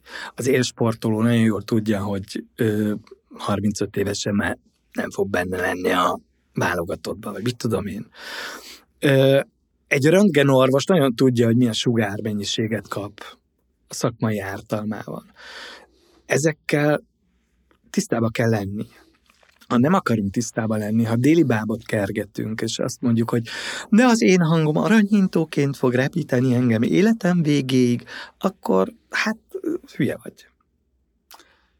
Az őszi fesztivál művészeti igazgatójaként szerintem az egy meghatározó időszaka volt a budapesti kulturális szénának. Hát örülök, hogy így látod. Hát ugye te hoztál Magyarországra először, elhoztad a Frank Kastorfnak a Mester és Margaritáját a Volksbühnéből, Szerintem Varlikovski, Krisztof Varlikovski sem volt azóta Magyarországon, hogy te elhoztad őt, és Szarakin darabbal, akkor az Ansan Modern, szerintem lehet, hogy azóta talán tartott a koncertet, de egész biztos először te ö, hoztad őket Magyarországra, akkor az Akkord Quartetnek voltak csodálatos koncertjei, ö, metró megállóban volt az egyik, uh-huh. A másik az hol is volt? Hát volt egy gőzfürdőben. A gőzfürdőben is, igen, arra is emlékszem. Volt egy kocsmában. Igen. Igen, tehát csodálatos helyszíneken játszottak, mondjuk ligeti vonós négyeseket uh-huh. például. Illetve hát hoztál el még nagyon sok minden mást hát, is. Tudod, mi volt nagyon jó? Az, csak ez is teszem, azt hiszem, hogy a Tilos az Ába volt az egyik koncertjük, és akkor egy Petrovics Emil vonós négyest is játszottam, és az Emil eljött, Igen. és azt gondoltam, hogy na hát, ha volt értelme az őszívet, az ez, hogy Petrovics Emil ott egy kocsmába, mert és a vonos négyesét hallgatja söröző emberek között. És tulajdonképpen nagyon boldog volt. Tényleg? Igen, nagyon boldog Ez volt. csodálatos, hogy ezt így értette. És, és hogy, hogy, hogy, hát úgy röhögött, meg mondta, hogy hát igen, nem, nem, nem garantált, hogy minden hang eljutott az emberekhez, de hogy de ez nagyon vicces volt. Sőt, elhozta még a, a, a City Larbi Serkaut is. Igen, igen, hát annak nagyon örül. Igen. Mondjuk azóta, a Beyoncé-nek rendez klippeket leginkább. De, amit akartam mondani ezzel az egészen kapcsolatban, miért ambicionáltad a Budapesti Őszi Fesztivál művészeti vezetését, mit tartottál fontosnak? Hát ezt, ezért. Marci, most ezt megbeszéltük. Hát, hogy erre volt lehetőség. Hm. Nem pénz, nagyon kevés pénzből dolgozott az őszi fesztivál, nagyon sokat kellett dolgozni azért, hogy, hogy ilyen szponzorációkat összekaparjunk. Szerencsére tényleg volt ebben támogatás, hogy de azt hiszem, hogy itt is sokat számított az, hogy azok az emberek, akik körülvettek, azok az emberek, akik megbíztak bennem, akik lehetővé tették azt, hogy azok azt látták, hogy itt van valaki, aki ezt akarja. Tehát nem, nem, nem ő akar gazdag lenni, hanem hogy ő akarja ezt a habzást, ezt akar valamit csinálni, és lelkesedik érte. És azt gondolom, hogy ezzel akkor még lehetett tőkét kovácsolni, és lehetett támogatókat találni, mind anyagi és mind mentális alapon. De azt kérdezem meg, tehát, hogy az, hogy mondjuk te jártál a világba és láttad ezeket a produkciókat, és azt gondolod, hogy jó lenne bemutatni Magyarországon, ebből miért következik az, hogy a teljes fesztivál művészeti vezetését ellátod, hiszen lehetett volna ez csak annyi is, hogy nem tudom én, a trafónak teszel ajánlatokat, hogy ezt és ezt esetleg hívjátok el, vagy nem tudom én az akkori fesztivál igazgatóját a BTF-nek a Budapesti Tavaszi Fesztivál, Zimányi Zsófiát fölhívott, hogy esetleg ez és ez még beférne a programba. Miért akartad azt, hogy te művészeti vezetőként vegyél részt ebben a folyamatban, ami nyilván egy sokkal komolyabb elköteleződés? Mm, nézd, ezt én nem akartam, ez is úgy történt, hogy valamit rendeztem, hát már nem tudom, hogy mit, és a premiéren bejött a hátsó szférába az Imányi Zsófia, és azt mondta, hogy szeretne velem beszélni. És azt mondta, kérdezte, hogy elvállalnám az őszi fesztivál művészeti vezetését. Ez akkor a fesztivál központhoz tartozott, ennek ő volt az igazgatója. Nem én mentem. Megkérdezték, hogy nem akarom-e. Mondtam, hogy de, akarom, persze. Hát ha ezt lehet csinálni, akkor szeretném. Hm. Azt mondtam, hogy ne kössünk semmilyen hosszú távú szerződést, kössünk olyan szerződést, hogy évről évre megújuljon, hogy azt lehessen látni, hogy meddig van ennek értelme, meddig bírjuk egymást, meddig elégedett a munkámmal. Nem, nem akarok, nem akarom magam bebiztosítani arra, hogy és akkor most tíz évig én. És pedig tartott végül egyébként? Azt hiszem nyolc, nem? Talán. 8? 2008? 8 év, vagy 12, vagy nem, nem, nem is tudom már. 2008 évig, 8, 8, 8 fesztivál volt. Uh-huh. Miért ért véget? Hát 2010.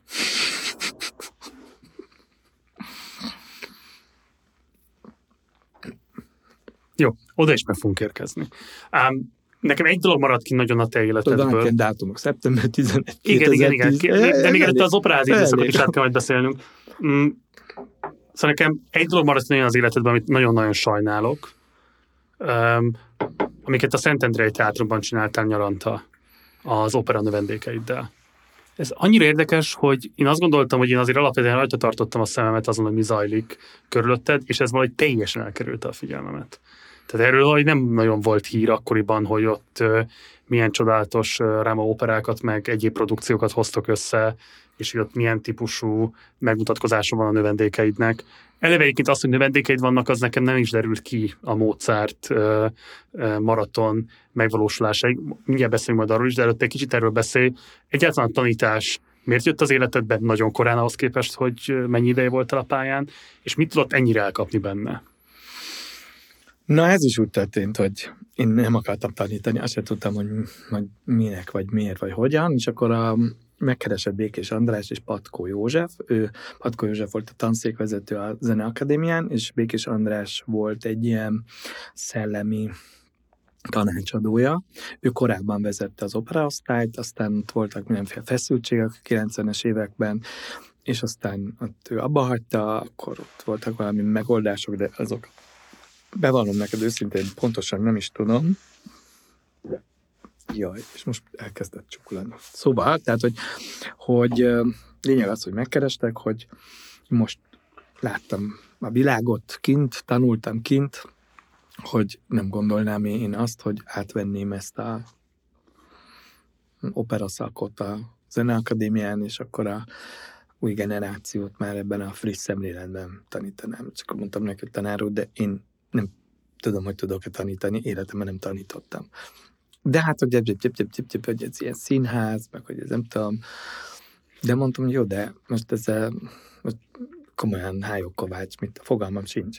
És akkor abban maradtunk, hogy egy évig próbáljuk ki. Én azt kértem, hogy ő maradjon ott, mint egy ilyen tanácsadó, mint egy ilyen szellemi felügyelő, aki néha jöjjön és nézze meg, hogy én ott mit csinálok, húzzon félre, magyarázza el, hogy mi szar, mi nem, vagy de mondom, én ezt én, hogy én nem tudom, ha azt sem tudom, hogy kell csinálni. Így kezdődött.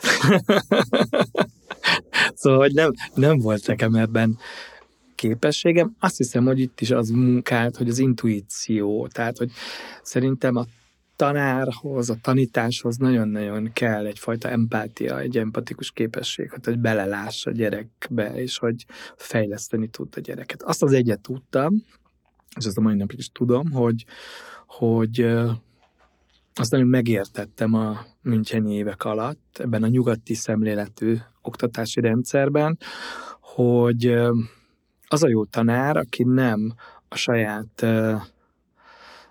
világképét préseli rá a növendékre, hanem megpróbál látni a gyereket, és akkor abból elindulni, illetve azon belül valamit csinálni. Nyilvánvalóan hatsz a növendékedre, és nyilvánvalóan a növendék átvesz valamit a te világlátásodból, habitusodból, szemléletedből, lendületedből, bármiből, de hogy ne azt akart, hogy ő az te tanítványod legyen. Ez egy nagy hibája egyébként sokszor a művészképzésnek, meg nagy hibája egyébként adott esetben az énekesképzésnek is, hogy az én növendékem, és tanuld meg a technikát, ahogy én éneklek, mert az én technikám engem világsztárát tett, tehát hogyha ezt megtanulod, te is azt leszel. Ez sokszor maga a növendék is így gondolja és elmegy olyan énekeshez, akinek nagy a neve. De az, hogy a nagy nevű énekes valóban át tudja adni a technikáját, és hogy valóban az a technika ennek a gyereknek is jó-e, az már nem biztos. Hm. Úgyhogy sokan nagyon hamar tönkre is mennek a nagy nevű énekes kezében. Te foglalkoztál valami, nem tudom, pedagógiai módszertanokkal? Tehát, hogy képezted magadat ilyen szempontból? Aztán, hogy... Tehát Igen? nem az elején, hanem aztán elkezdtem foglalkozni vele. Nem, nem ilyen módszertan, hanem ilyen olyan kurzusokon, vagy coachingokon, vagy megbeszéléseken. És hát ahogy változik a világ, és változnak a generációk, például most nagyon-nagyon érik, és már alig várom, hogy legyen most időm rá, mert lassan nem tudom, hogy kell kommunikálni a mai fiatalokkal. Hagyjál már. Hát nem hagylak, mondom. Az mit jelenti, nem tudod, hogy olyan kell kommunikálni mai fiatalokkal? Más az agyrendszerük. Tehát, hogy azt mondani, hogy 97 óta tanítok, azért ez elég sok idő, kvázi 25, hogy olyan kb. 5 évenként van egy ciklusváltás. Wow. És azok a növendékek, akik ma hozzám járnak, azok még nem éltek akkor, amikor elkezdtem tanítani. Tehát, hogy született 1999-2001-ben. De bocs, mi az, ami olyan radikálisan különbözik szerinted, ami a megértést, vagy a, az empátia működtetését akadályozza? Hát pont ez, az empátiára, az odafigyelésre való hajlam. Azért ez nem új, amit Náluk? Persze. Nem, nem új, amit mondok, de, és nem is akarok ilyen ö, szappan tudós lenni, hogy, hogy a kommunikációs rendszerek megváltozásával, tehát internet, mobiltelefon, Facebook, WhatsApp, lap, lap, lap, minden, GPS és hasonlók, egyszerűen egy generációnak megváltozott a gondolkodása, másképp, másképp gondolkodik.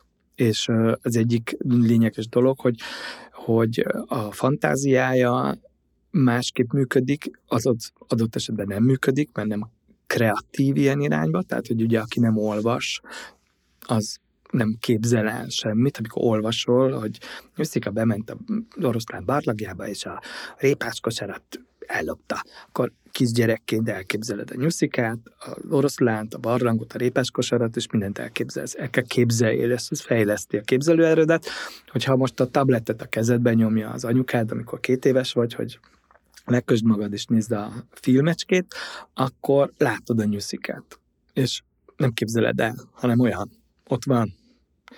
Nagyon lehet látni például, nem tudom mi a tapasztalatod, de hogy ma fiatal rendezők úgy rendeznek, hogy állandóan filmekre hivatkoznak és azt mondja, hogy figyelj, ott volt az a film, amiben XY így játszotta, hogy, hogy úgy kéne csinálni.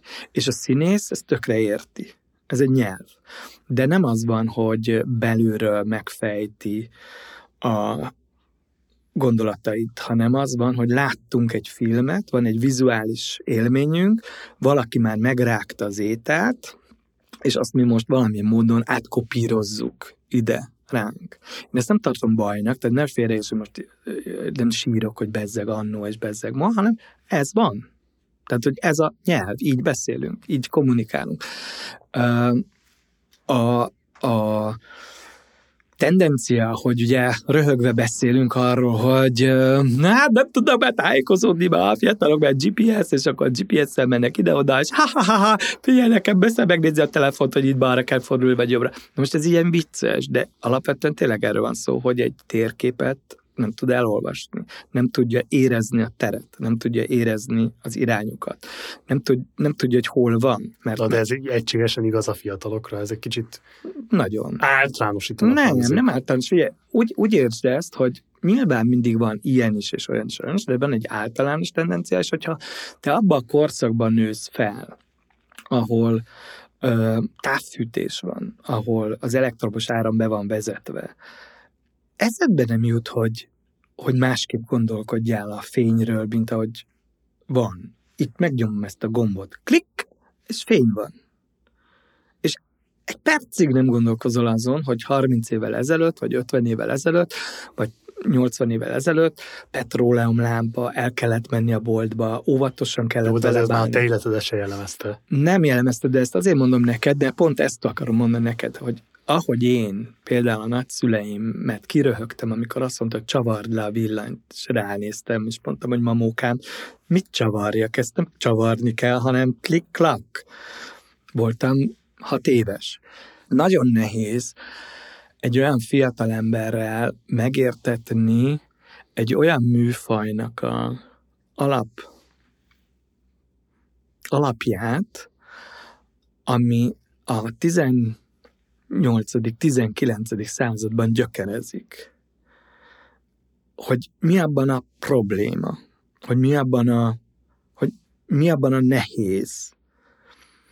Érti, hogy nehéz, csak neki más nehéz benne. Érti, hogy ott arról van szó, hogy csak ahhoz, hogy máshogy viszonyul. És ez, ezért mondom neked, hogy a, visz, a gondolkodás mód változik meg, és például azt mondom neked, hogy az empátia arra épül, hogy odafigyelek valakire. Odafigyelek valakire többet, mint 10 perc. Ugye a legújabb kutatások azt mutatják, hogy ez a mai, nem tudom minek hívják, T-generáció, X, Y, Z, nem tudom melyben már hol tartunk, hogy 10 percet tud figyelni. Hát az a kérdés, hogy a figyelmek milyen minőséget képes produkálni.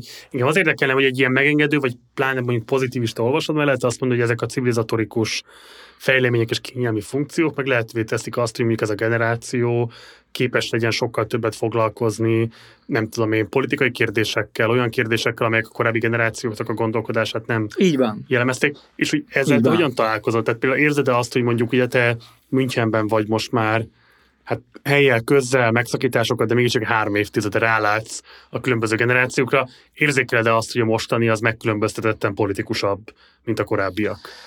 Sokkal. Sokkal. Tehát, hogy egyébként így van, mondasz, hogy pont ez lehetővé teszi, hogy máshova helyezze a hangsúlyt. Tehát máshova is helyezi a hangsúlyt. Ez Miben el... nyilvánul meg a politikusságuk? figyelj, sok, nagyon sok mindenben, tehát hogy, hogy ez megnyilvánul butaságban is, és megnyilvánul nagyon erős dolgokban is, tehát hogy bizonyos dolgokért hogy állnak ki, amik nagyon jók, és bizonyos dolgokban hogyan makacskodnak szőrszálhagsogató módon hülyeségeken, amivel azt hiszik, hogy ők most, most tettek valamit a világért. Vagy... Mondj példát mindkettőre, kérlek. Inkább arra, jó, igen, mondok majd, de, de mondok egy példát. Csináltunk valami betlehemi dalt, és akkor az egyik lány mondta, hogy ő nem énekli azt, hogy én vagyok a Mornkönig. My name is Baltazar, és Pinter Mornkönig Gár, vagy nem tudom, mi mi volt a ritmus, és akkor, de mondom, de hogy ebben mi a mi a probléma? Hát mert a mór, az ugye tudjuk, hogy a, de mondom, álljunk már meg egy pillanatra, a mórok az egy nép, az egy népcsoport, az nem azt jelenti, hogy néger, hanem az azt jelenti, hogy mór. Nem, mert ez ma azt jelenti, hogy, és ezt nem lehet, és a gondoltam, most ezen nem fogunk vitatkozni, mondom, hogy, és azt neked, hogy én vagyok a Persenkönig, azt lehet akkor nem, nem beszélgettünk erről a témáról tovább. Meggondoltam magam, hogy édes kislányom is az, hogy Perzsa király, vagy az mitől külön, mint hogy Mór király, vagy tehát, hogy és akkor látod, hogy be van állva ez, hogy blackfacing, Mór, fekete, nem lehet. Jaj. Jaj. Jó. Oké. Okay. Ugyanakkor a másik oldal pedig az, hogy tök természetes az, hogy hogyan fogadnak be vendégdiákokat, hogyan állnak ki, hogyan álltak ki a akadémiánk növendékei az általuk nem ismert SFE tüntetések mellett, hogyan ö, álltak ki a um, ukrán menekültek kérdésében, hogyan fogadtak be a színészosztályba egy komplett ukrán színészosztályt, tehát hogy, és ezt hogy a növendékek hogyan segítik, hogyan adnak szállást ennek az osztálynak, tehát hogy ez neki természetes, hogy jó, hát figyelj, én is egy ilyen lakóközösségben lakom egy szobába, de szobába két matrac is elfér, tehát hogy ezek természetesei válnak számukra. És azt is érzed, mert ezeket nem bagatelizálva, de hogy mondjuk a politikai érdeklődés kiterjed arra is, hogy a választott szakmájuknak a hatalmi viszonyait, az intézményi viszonyait hogyan lehetne újra kalibrálni? Tehát hogy, tehát, hogy az a struktúra, ami működik Németországban is, amire kicsit beszélhetnél esetleg, hogy te milyen tapasztalatokat szereztél, bár azért valamelyest föllibbenteted itt a fájt az a státszópereknek a infernális belső állapotairól. Tehát, hogy, hogy, hogy politikusan gondolkodnak-e arról, hogy a szakmánkat hogyan alakítjuk és annak a kereteit? Hát most fogom mondani valami lehangolót, hogy igen, erről gondolkodnak, amikor fiatalok, és amikor elkezdenek belekerülni ebbe a körforgásba, és elkezdődik a karrierjük, és elkezdenek egyre több pénzt keresni, és elkezdenek egyre följebb mászni létrán, és elkezdenek egyre jobb lehetőségeket kapni, akkor azt látom, hogy egyre inkább hirtelen úgy balra-jobbra elfordul a fejük. És, és a önérzetük az hirtelen úgy megpuhul. A, természetesen rengeteg gondolkodás van erről az egészről, és a színházi, színházvezetési struktúrák és hierarchiák kérdés az egy nagyon divat téma lett Németországban. Megmondom neked őszintén, nekem túlságosan is divat téma, tehát hogy túl billent abba az irányba, mint ahogy a MeToo is, hogy kicsit sok, hogy rende van, és értelmesen muszáj is erről beszélni, de közben ugyanúgy a színfalak mögött, és ugyanúgy ezek között a matricák mögött, ugyanúgy megjelennek a, a, a karrieristák. Tehát ahogy a politikában megjelenik mondjuk egy párt, amelyik valamiféle új nézetekkel, ellenzéki, vagy éppen nem ellenzéki nézetekkel friss szelet hoz, és az emberek azt mondják, hogy wow, na, ezek végre, majd aztán 4-8-10 év múlva ezek a új friss szelethozó emberekből is ő valahogy ilyen üzletemberek lesznek, valahogy ilyen gazemberek lesznek, valahogy érdekpolitikusok lesznek. Nyilván nem mindenki, de a legtöbbet. Hát ezt láttuk itthon is, látjuk külföldön is, hogy milyen milyen nagy kebelbarátsággal üdvözöljük őket, és 20 év múlva pedig frászt kapunk attól, hogy mivé váltak, és milyen despoták lettek. De ez azt hiszem egy régi nóta, tehát, hogy ez a, a mm, revolucionisták, ha hatalomra jutnak, hogy lesznek royalisták történet, a francia forradalom, Robespierre és társai, minden történelem, most csak belekaptam, azért ezt így erre rámutat. Én most azt látom, hogy ez egy divat téma, ami nagyon jól meg lehet lovagolni, és nagyon sok esetben, és azt mondom neked, hogy sajnos inkább a többségében nem a valódi kvalitás kerül a középpontba, hanem egy, egy ilyen kvantitás, egy ilyen karrierista matrica. Tehát, hogy amit az előbb beszéltünk, hogy a státsopereknek infernális belvilága, attól nem fog megváltozni, hogy holnap egy leszbikus nő lesz az igazgató. Az, Persze, hát az, az, az, az, szomorú, az identitáspolitikai válaszok nem oldják meg ezeket a struktúrás problémákat. Az a szomorú, hogy arra döbbensz rá, hogy pont ugyanolyan pont ugyanolyan arrogáns, pont ugyanolyan agresszív, pont De erről lehet beszélni a diákokkal például? Lehet beszélni a diákokkal, valamennyire érdekli őket, azért azt kell mondani, hogy Ugye ezek az énekesek ö, ott vannak a startvonalban. Ilyenkor azért nagyon-nagyon-nagyon-nagyon egocentrikusak. Ez érthető. Azzal foglalkoznak, hogy hogy adják el magukat, hogy, hogy milyen jól énekelnek, hogy hogy csiszolják ki a szereptudásukat, és ezért nagyon sokat kell dolgozniuk. És hogyha valaki tényleg heti 30 40 órát azzal foglalkozik, hogy a hangját, az előadás módját, a muzikalitását, tökéle, nyelv kiejtését tökéletesítse, akkor utána nem foglalkozik nagyon azzal most, hogy megváltoztassa a világot, azzal foglalkozik, hogy öt nap múlva azon az előéneklésen ő brillírozzon. És hogy azon ő egészséges legyen, és fit legyen, és jó energiája legyen. Ezzel foglalkozik. Hm. De amikor egy picit olyan az idő, vagy olyan a periódus, akkor nagyon sok értelmes beszélgetést lehet velük folytatni, és nagyon sok értelmes gondolatuk is van ilyen irányban, ami nagyon jó és nagyon üdvözítő. Nagyon érdekes volt pont most van egy Dán tanítványom, egy lány, aki mm, bel pár hónapja volt egy hosszú, hosszú beszélgetésem, és ő mondta, hogy tudod, az én generációm minden áron ki akarta vívni, mondja egy 26 éves csaj, hogy ki akarta vívni, hogy azt csináljunk, amit akarunk, és senki ne szóljon bele. És most itt állunk, és senki nem szól bele, és fogalmunk sincs, hogy mit akarunk, és merre menjünk tovább. De mondtam neki, hogy hát csak hogy ezt hogy oldjam meg. Hát ha én mondok valamit, az akkor rögtön autoritér, ugye?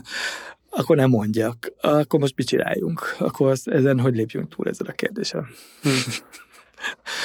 a másik nagyon-nagyon furcsa dolog, azt hiszem ezt lehet látni a világban, hogy elkezdődött egyfajta olyan tendencia, hogy a felelősségvállalás megúszása. És ez mind a két oldalra. Tehát az autoritér rendszerekben is ezt látom, tehát ugye amikor egy despota hatalom meglép valami hülyességet, és ez szar, akkor ezt a rendelkezésére álló hatalmi erőkkel, propagandával megpróbálja eltüntetni, lematricázni, átplakátolni. Én ezt nem mondtam, nem így volt, én nem vagyok felelős. Rámutatok valakire, ő a felelős azért, hogy te ma tudom én, csak krumpli tehetsz. Ki, ki tette tönkre a rizstermést, tudod, és akkor igen. A másik oldalon meg azt látom, hogy ez a demokratikusnak induló, de, de a formáján nem túllépő ö, eszmecsere áradat, tehát hogy mindent beszéljünk meg kollektíven, mindent beszéljünk meg kollektíven, és akkor ez idegrendben is van, és akkor fölteszed a kérdést, jó, és akkor egy, hozunk döntést. Tehát akkor mi a döntés? Tehát döntünk valamiben a nagy megbeszélés végén, vagy elodázzuk a döntést. Általában azt látom, hogy egyre több ez, hogy üljünk le, beszéljünk, meg megy a nagy diskurzus, egy óra, másfél óra megbeszéljük, és a megbeszélés végén, hát jó, akkor erről még beszélni kell. Jó. És mikor döntjük el?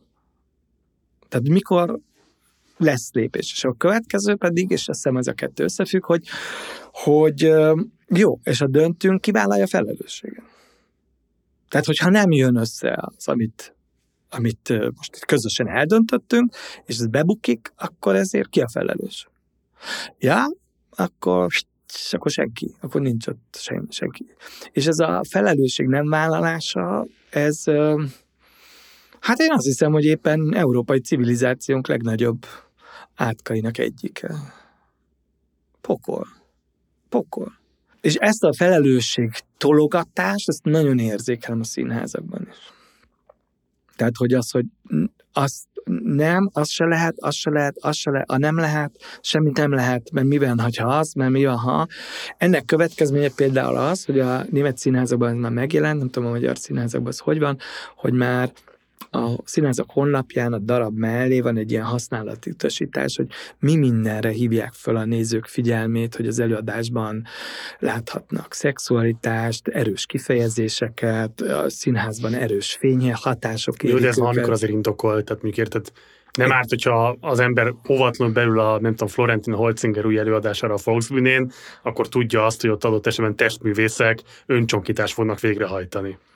Igen. De látod, itt kérdezem azt, hogy, hogy, hogy ezt mondtam az előbb, hogy amikor elmentem megnézni az Ernánit, akkor elolvastam előtte, hogy lesz egy titkos ajtó, és én ezt nem értem, hogy ez a mai világ miért ilyen kiszolgáltatott, hogy amikor elmegyek valamit megnézni, hogy akkor úgy semmit nem tudok róla, és nem kell ehhez most beülni egy könyvtárba, és fél héten keresztül keresgélni, hogy hol tanítják a rendezést, mert mindenkinek ott van a zsebébe a, a számítógép, és fölkapcsolódik az internetre, és megnézi, hogy, hogy, hogy miért, miért állítjuk, hogy mi, minket megvezet ez a világ. Sokkal tájékozottabbak tudhatnánk lenni, ha akarnánk. Miért, miért vagyunk ilyen naívak? Sokkal inkább tudhatnánk, hogy miről van szó a Hamletben, és nem pedig az előadás közben kéne kikérnünk magunknak azt, hogy na de hát itt, ha megölnek valakit a nyílt színen, úristen, most a gyerekem mit látott? Én, én, ezt, én ezt olyan álságosnak tartom, és pont ezt, hogy az emberiség hagyja magát kiszolgáltatni, és az emberiség elkényelmesedik, és az emberiség azt várja, hogy nekem ne kelljen egy dekát se gondolkoznom és befektetnem, de minden legyen olyan, amilyennek én amúgy akarom. Ti találjátok ki, hogy én nekem milyen jó.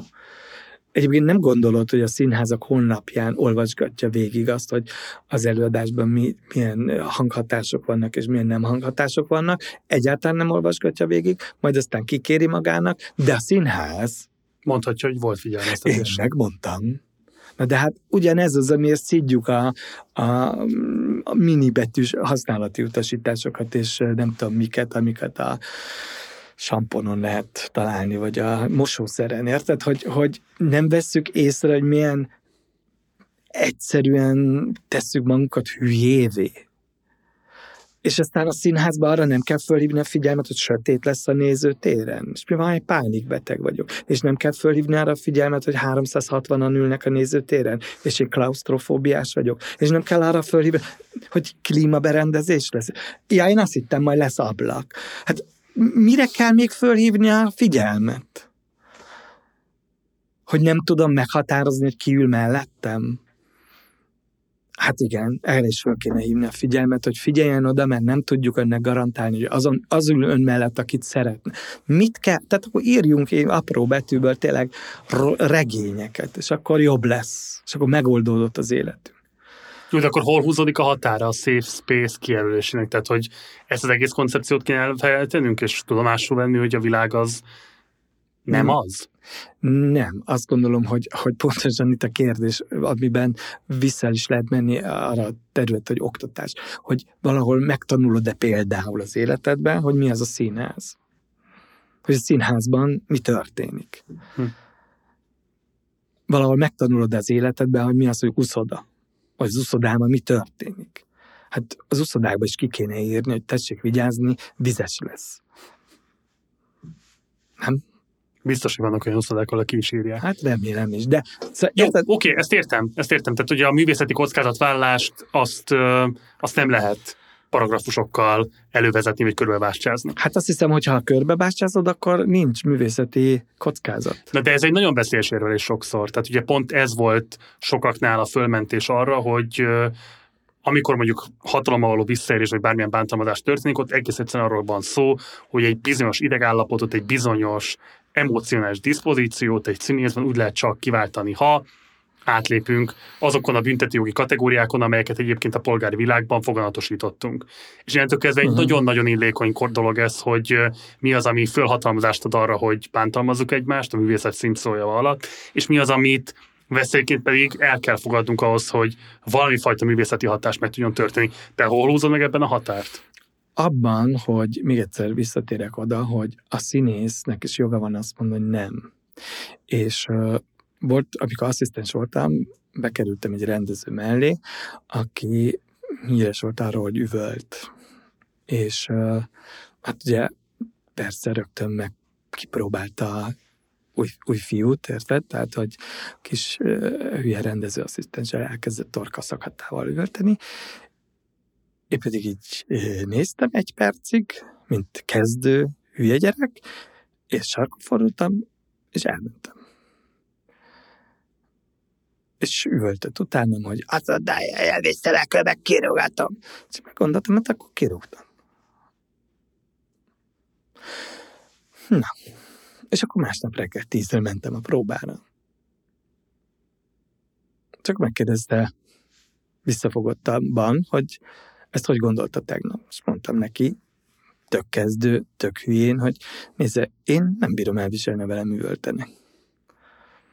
Tehát ha maga üvölt, akkor én elmegyek.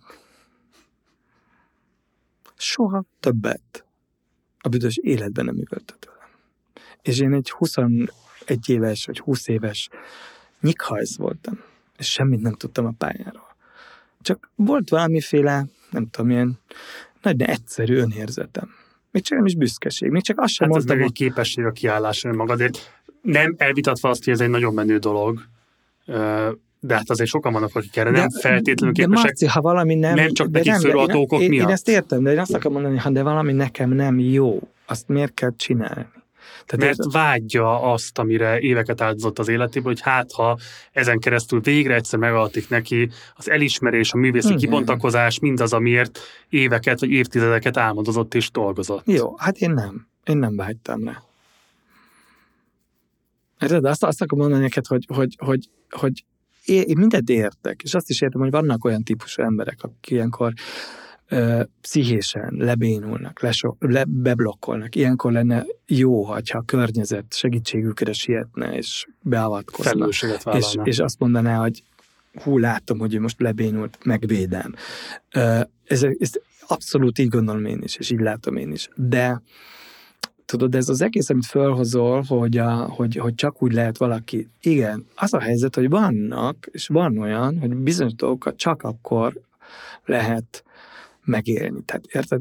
Nagyon pervers területre mennék, csak hogy értsük. Orgazmust csak akkor tudsz megélni, hogyha valamilyen szexuális élményed van. Anélkül nem lehet. Tehát, hogy most profán pornográf nyelvre lefordítsam, ha az egyik dugja a másikat, akkor mondjuk ennek van esélye. De ahhoz ez, ez, ez megtörténik. Nem kell feltétlenül, de akkor nem történik meg. Tehát attól, hogy a Miki Egeres ö, mm, képregényt olvasod, nem fog megtörténni. Vagy hát lehet az a nagyon bonyolult pszichológiai agyszisztéma, ami erre orgazmust kap, de ez van. De senki nem mondja azt, hogy muszáj. De tény, hogy az orgazmust így éred el. Lehet. Jó, csak érted, a behatolás önmagában az is ezerféle lehet. Hát erről, de erről én nem vitatkozom. De és egy, lehet erőszakolt, na, és de, lehet kívánatos. Na de, na de Marcikám, akkor maradjunk a témánál. Hát és akkor vannak emberek, akik az ilyen típusú szexet kedvelik, Igen. és vannak, akik az olyat. És aki nem kedveli az olyat, az azt nem csinálja. Tehát érted, erre mondom azt. Hát azt kivéve, hogyha nem kényszeríti rá valami állat az akaratát, annak ellenére, hogy ő ezt nem kívánja. Igen, hát van ez a fajta, van ez a fajta kényszer, de ez az erőszak, ez a fajta erőszak azért én színházban nem hallottam róla, hogy valakit lefogtak, lekötöztek, ö, megvertek, és amikor már tudatalatti állapotban volt, akkor megerőszakoltak. Nem, ilyesmit nem, de olyasmit azért hallottunk, és az is az erőszaknak egy minősített formája, amikor azt mondja a rendezőnő, hogy nyalt ki a lekvárt a hónom alól, ami ebből a távolságból itt ülünk a stúdióban, meg ahol hallgathatják ezt a hallgatóink, valószínűleg inkább viccesnek hat, meg komikusnak hat, és amikor meg ott van az a színész ebben a helyzetben, hogy a pálya közepén vezető színésze lehetne ennek a színháznak, De és a kell. színház igazgatója De- de- de ezt elővezeti, Értem, de ezt akarom mondani ha neked, hogy ott, ha ő azt mondja, hogy nem nyalom ki a lekvárt, Mhm. akkor az azt is jelenti, hogy ő tényleg elsétálhat onnan, de valószínűleg nem csak ettől a színháztól, hanem a teljes magyar színházi szakmától is. Na figyelj, szóval, hogy Szájer József felmászott az Eresz csatornán, Lermászott, leereszkedett. lemászott, fel, felment a lépcsőn, lemászott az Eresz csatornán, ott volt valami buli, nem? Igen. De azon a bulin nem vett mindenki részt. Voltak emberek, akik ezen a bulin nem vettek részt. Nem biztos, hogy nekem abban a színházban ezzel az igazgatóval, azzal a rendezővel vezető színésznek kell lennem. Hm. Hát mi miért kéne? De ez, ezt próbálom mondani, hogy, hogy hát nem feltétlenül kell. Ha ezt meg tudod lépni, a becsvágyadnak ezt a, ezt a nem tudom miért át tudod lépni, akkor meg is tudod magadat szabadítani ezektől a helyzetektől. Akkor nem nyoma, de ha benned az van, milyen utakon, milyen pályákon, milyen kapukon, milyen simulékonyságokon jussak előre, egy idő után azt szeretném mondani, hogy a, a vadállat megszimatol. És azt látja, hogy te szétteszed a lábad. Te szétteszed a lábad, hogy itt lehess. Hát akkor azt mondom, tedd már szét a lábad. Na de ahhoz el is kell valahova érkezni, érted? Ezt látni, érezni kell. Természetesen van olyan is, hogy a- vadállat az beválaszt, és pont olyannak mondja ezt, aki utána visszaüt. Természetesen van olyan is, ahol a vadállat valamit feltételez a másikról, pedig ez nem is úgy van. De abban egészen biztos vagyok, hogyha nem használnak fizikai erőszakot, tehát nem kötöznek le, nem kábítanak el, nem vernek meg.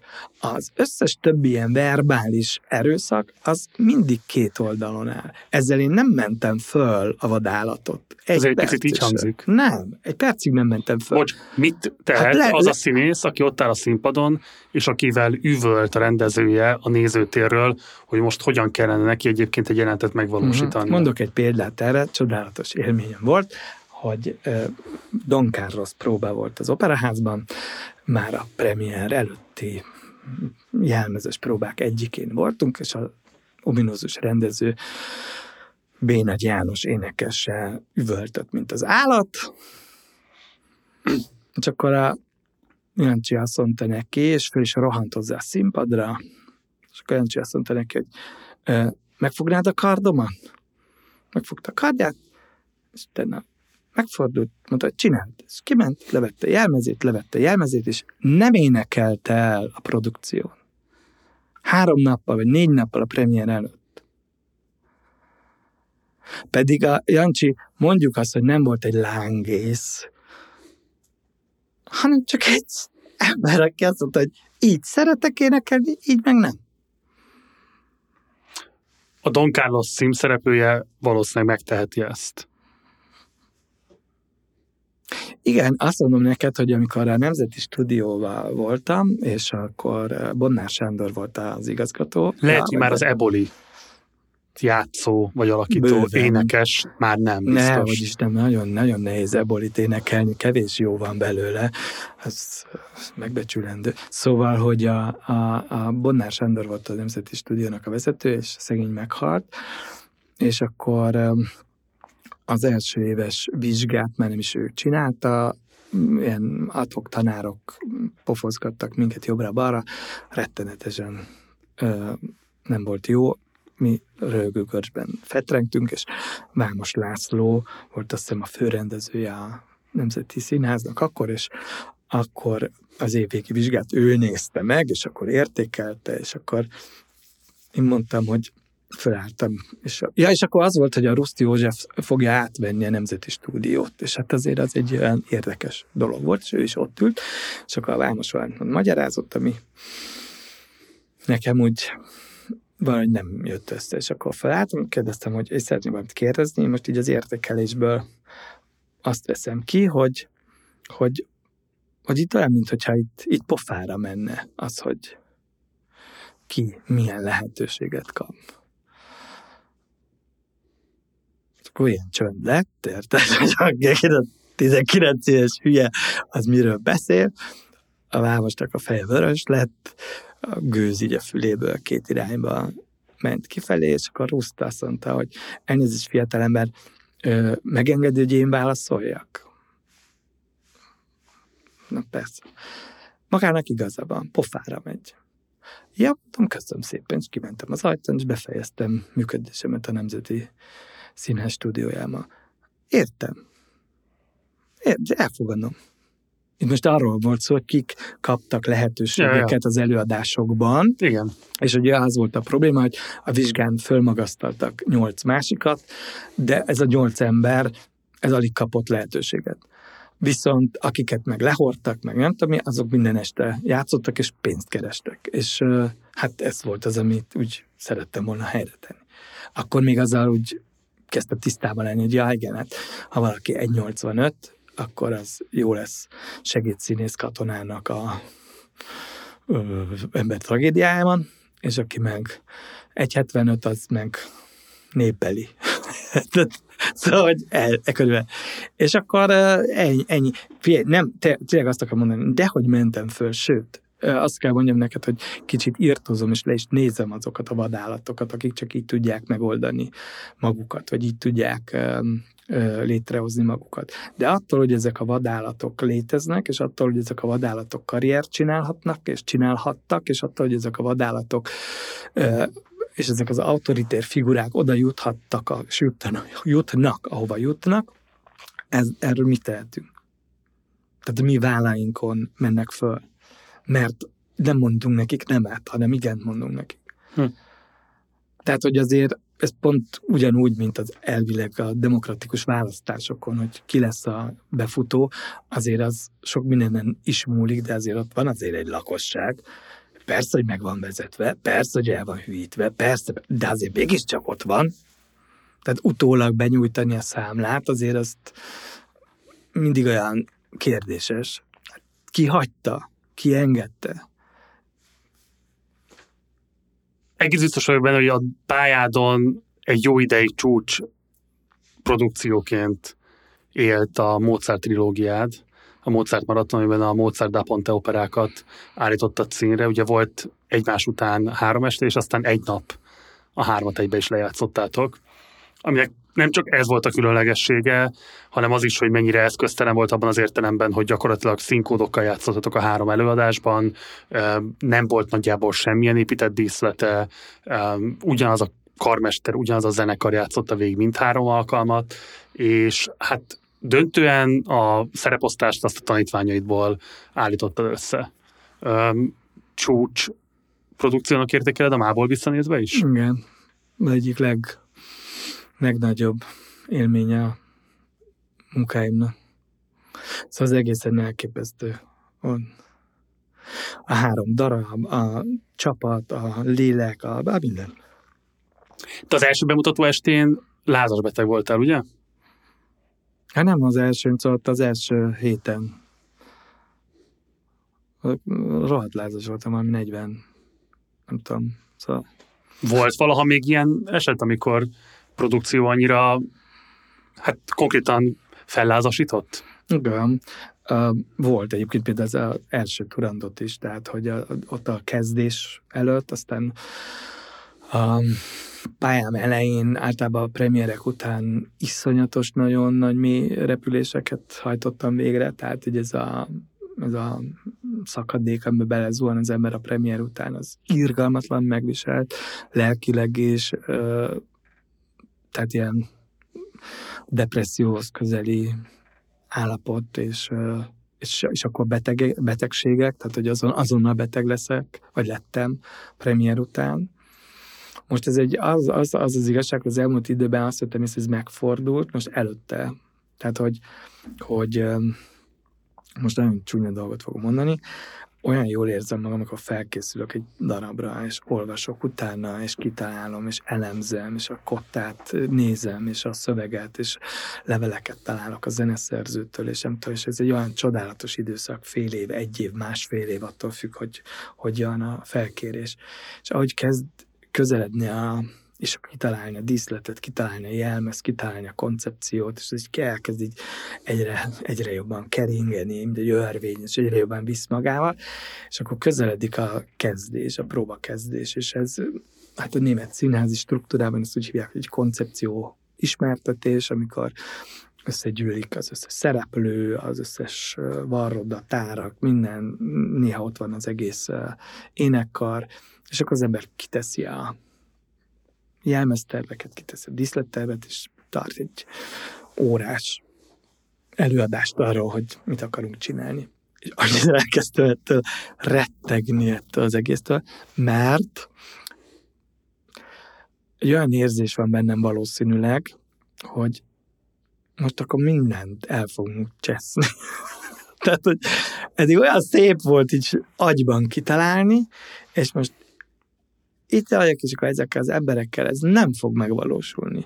Mert nem úgy fogja énekelni, meg nem úgy fogja, meg nem azt fogja jelenteni meg, nem fogja legyártani meg a műszak, nem úgy fogja csinálni meg, nem lesz az, és és nem lehetne ezt itt most abba néz, hogy nagyon szép volt, de nem kell meg, nem kell, nem, nem kell megvalósítani, ez így tervnek sokkal jobb.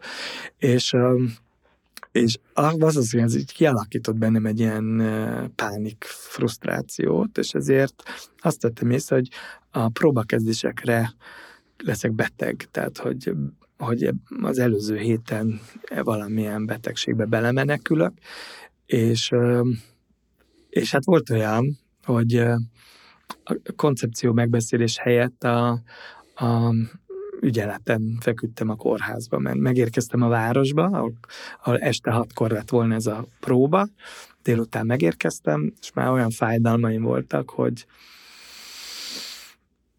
mentő. Konkrétan tényleg mentőbe mentél az ügyeletre? Igen, igen, igen. És ott mondtam a diszlettervezőnek, meg a jelmeztervezőnek, hát figyelj, meséljetek el valamit a koncepcióról, majd kiderül, hogy holnap lesz-e próba.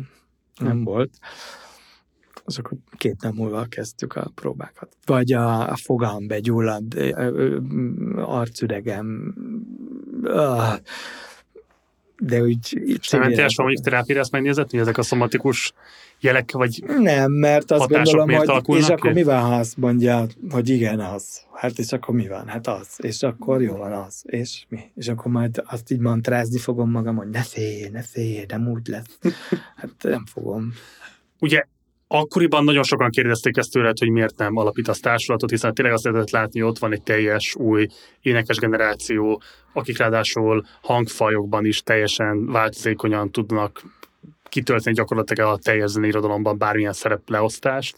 Ott van az együttes, ott van a karmester, ott vagy te, ami nyilván nem annak a kérdés, hogy te most akarsz-e operatársulatot létrehozni, vagy sem, hanem nyilván alapvetően egy anyagi kérdés. De az nem merült fel akkoriban, hogy akár a tavaszi fesztiválon belül, ami ennek a producere volt. Legyen mindig egy új produkció, ami erre a trupra íródik, tehát ennek valamilyen típusú folytatás legyen, és, és ne az történjen meg, hogy innentől kezdve ez megtörtént egyszer, a következő évadban még egyszer eljátszottátok, és aztán annyi. Igen, nem merült fel. szóval az a helyzet, hogy tudod, az opera és az opera banda, meg az opera együttes, az, az egy nagyon, nagyon hogy mondjam neked, egy nagyon drága dolog valamilyen szinten. Hogyha pedig nem tudod az embereket oda kötni financiálisan, akkor szükségük van arra, hogy minden más csináljanak. Ebből van az, ami az operáknál egy ilyen nagyon diffúz dolog, hogy minden nagyon szeretünk, de ahhoz, hogy megéljek, ahhoz ide is el kell rohannom, oda is el kell rohannom, ma nem érek rá, holnap nem érek rá.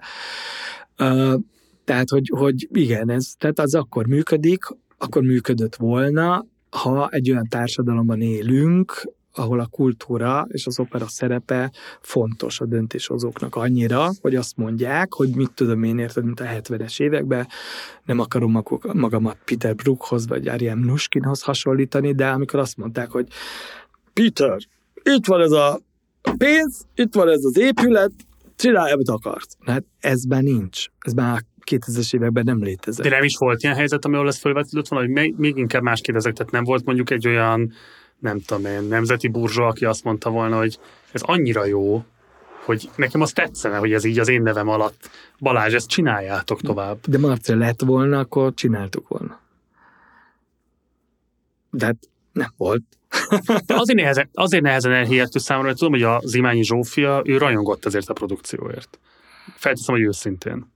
És hát azért az ő kapcsolatrendszeréből összerakni azt a néhány százmillió forintot egy évben, ami ahhoz kell, hogy nem is feltétlenül egész évben működjetek, de mondjuk tényleg minden évben egy, egy újabb produkciót létre lehessen hozni ezzel a truppal, ez nem tűnt nekem akkoriban meghaladhatatlannak. A mából visszanézve sem tűnik annak. Figyelj, én megmondom neked őszintén, a, akkor se kérdeztem, hogy Zsófi, miért nem csinálja ezt? Lehet, hogy kérdezett embereket, lehet, hogy nem. Nem én, nem én nem vártam el, nem kértem számon, se tőle, se mástól.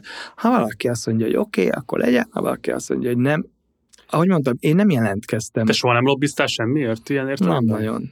Lehet, az őszi felszínen lobbiztam a produkciókért. De nem lobbiztam azért, hogy az én. Az őszi soha nem volt saját produkció. Soha. Tehát, hogy én nem kevertem bele magamat azokba a történetekbe, amikor valamit csináltam. Tehát, hogy ez az őszi fesztivál nem arról szól, hogy Balázska dolgozik. A Mozart maraton óta nem merült fel soha, hogy bármi mást is hasonló volumenben létrehoz Magyarországon? Jó, nem. De, de azt hiszem, hogy azt már nem is, ilyet nem is nem lehet már.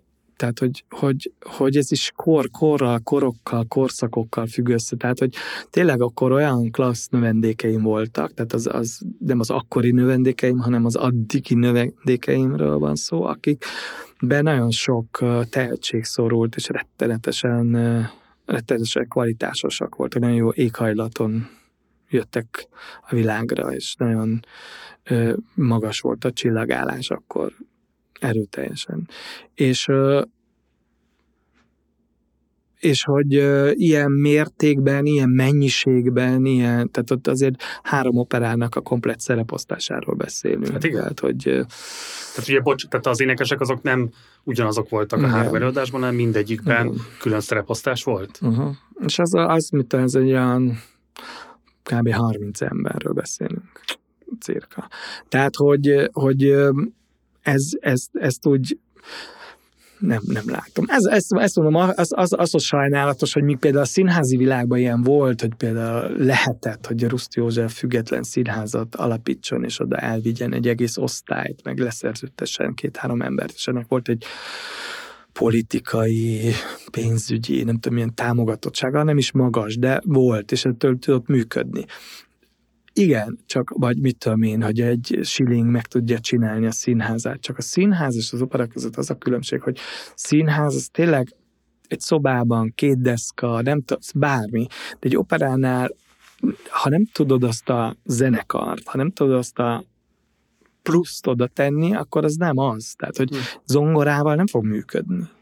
Azzal lehet bóckodni, meg osztály előadást csinálni, meg kedves dolgok, de ez nem fog akkor áp robbanni, tehát nem lesz ilyen ereje, mint ennek, aminek lényege volt, hogy van 30 énekes, van 60 zenész, aki felváltva is, de ott van. Na tehát ez már elég sok pénz. Lehet, hogy olcsóbb, így is, mint mondjuk a Chili Willy nagy színház, de akkor is egy pénz. Ha ma felkérnének, ugye ezekkel az emberekkel csinálni valamit? Nem biztos, hogy lehetne ugyanezek az emberekkel valamit csinálni, mert az idő telik, velük is, velem is. Um, sajnos... De a viszonyok nehezültek el, vagy az adottságok változtak Adottságok meg? változtak meg. Hát a viszonyok is elnehezültek valamelyest? Inkább úgy mondanám, hogy bizonyos viszonyok uh, már nem hogy mondjam, nem napi szintűek, vagy nem olyan erősek, vagy nem, hát elszakadunk egymástól, mert távolodunk, mert máshol élünk, mert más csinálunk. hiába szeretsz valakit, nem biztos, hogy olyan mennyiségben találkozol vele, hogy ez a összeérettség ez, ez működjön. A egyik-másik esetben azt tudom mondani, hogy hogy a pályájuk nem futotta ki magát, nem, nem tudták ö, megvalósítani azt, amit lehet ennek. Akkor ide bocs, hadd kérdezek valamit, mert az, tehát tényleg rendkívül magas színvonalúak voltak az énekesek, de szerintem egy közülük is kiemelkedett a Bretz Gábor Don Giovanniként. És én nagyon vártam, hogy ő aztán hova fogja kanyarítani a pályáját, és szerintem sokan voltak úgy, akik azt gondolták, hogy neki nagyon nagy akár nemzetközi karrier is kinézhet, és nem látszik, hogy ez föltétlenül visszaigazolta volna az ő pályafutása. Rá gondolsz, amikor például arra gondolsz, hogy nem. van, akinek nem sikerült akkor átszakítania? Egyáltalán nem rá, mert egyébként a Gábor elég nagy nemzetközi pályát fut be. Lehet, hogy nem fut be akkora pályát, mint amit képzeltek emberek, lehet, hogy nem fut be akkor a pályát, amit lehetne, ezt nem tudom megítélni, tehát, hogy jó, nem őróla szól a Metropolitan évadnyitó előadása, és nem vele adják ki a, mit tudom én, a búcsú CD felvételét a Bárenboimnak, de hát nagy neves európai házakban énekel premiereket, és vesz részt Salzburgi ünnepi játékokon itt-ott, amott hogy neki ez elég vagy nem, többre vágyik-e vagy nem, ezt nem tudom. Azt tudom, hogy van egy nagy családja, sok gyereke, és ebbe a kategóriába az is beletartozhat, hogy valaki azt mondja, hogy ahhoz, hogy abban a ligában sportoljak, ahhoz nagyon sok mindenről kéne lemondani. Lehet, hogy egy ligával, kettővel lejjebb maradok, de akkor marad időm adott esetben például a családomra.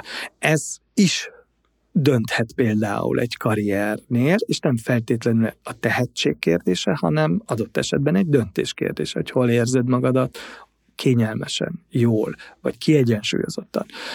De a mm, csapatban azért vannak olyan emberek, akik adott esetben föl is adták már az énekesi pályájukat, mert egy, nem fejlődtek úgy, kettő, nem fejlődhettek úgy, bizonyos szempontból nem bántak velük jól, tehát hogy voltak itt büntettek, voltak itt például azért, mert kovalik növendék, tehát hogy ez a penetráns kis hazánknak a nyomora, nem? Tehát, hogy hogy nem azért, nem azért énekelt valaki, például a, az operaházban az én növendékem volt, hanem azért, mert azt gondoltam róla, hogy jó.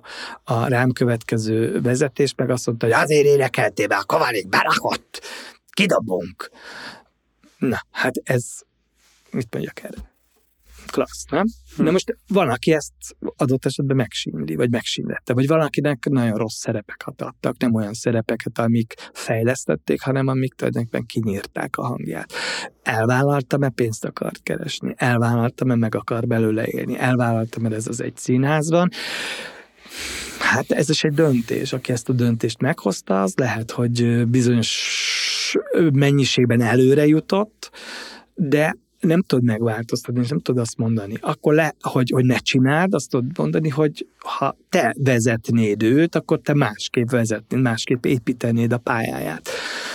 Úgyhogy vannak, akik föladták, vannak, akik ott hagyták, vannak, akik berágtak a jelenlegi operaházi dilettantizmus és szakmaiatlanság és rossz hangulat, és azt mondta, hogy tudjátok mit, ehhez nincs kedvem és ugye, hogy egy, a nagy operaházakról meséltem, itt is egy nagy operaházról beszélünk, fogta és pályát módosított, és elvégzett egy újabb egyetemet, elvégzett egy újabb szakképesítést, és most ö, más csinál. Hm.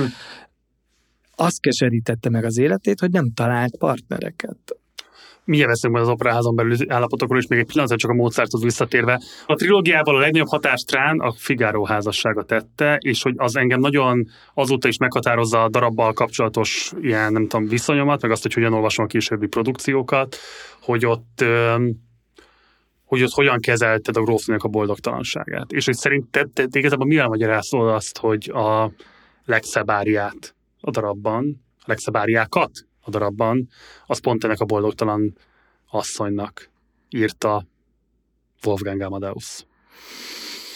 Mit akarsz szerinted ezzel igazából kifejezni? Mit fejtettél meg ebből? Figyelj, ezért ez egy becsapós történet ilyen szempontból. Én azt gondolom, hogy a Mozart nagyon, hát ilyen, azzal kezdtem ugye a varázsból a, az engem taszított az elején, pedig nagyon vártam rá.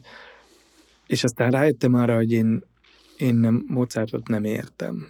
És mindenki mondja, hogy hát Mozart, és ma hát Mozart, Mozart, hát ezt én nekem meg egyáltalán. És láttam ezeket a darabokat az operaházban, a Kozifántutit, a Don giovanni a Figaro házasságát, a Titus kegyelmét, és mindig úgy jöttem, hogy jó, hát jó, de hát mi ebben jó? És azt gondolom, hogy valamilyen érettségi fokra szert kell tenni. Lehet, hogy valakinek ez megadatik már tizenévesen, nekem nem adatott meg.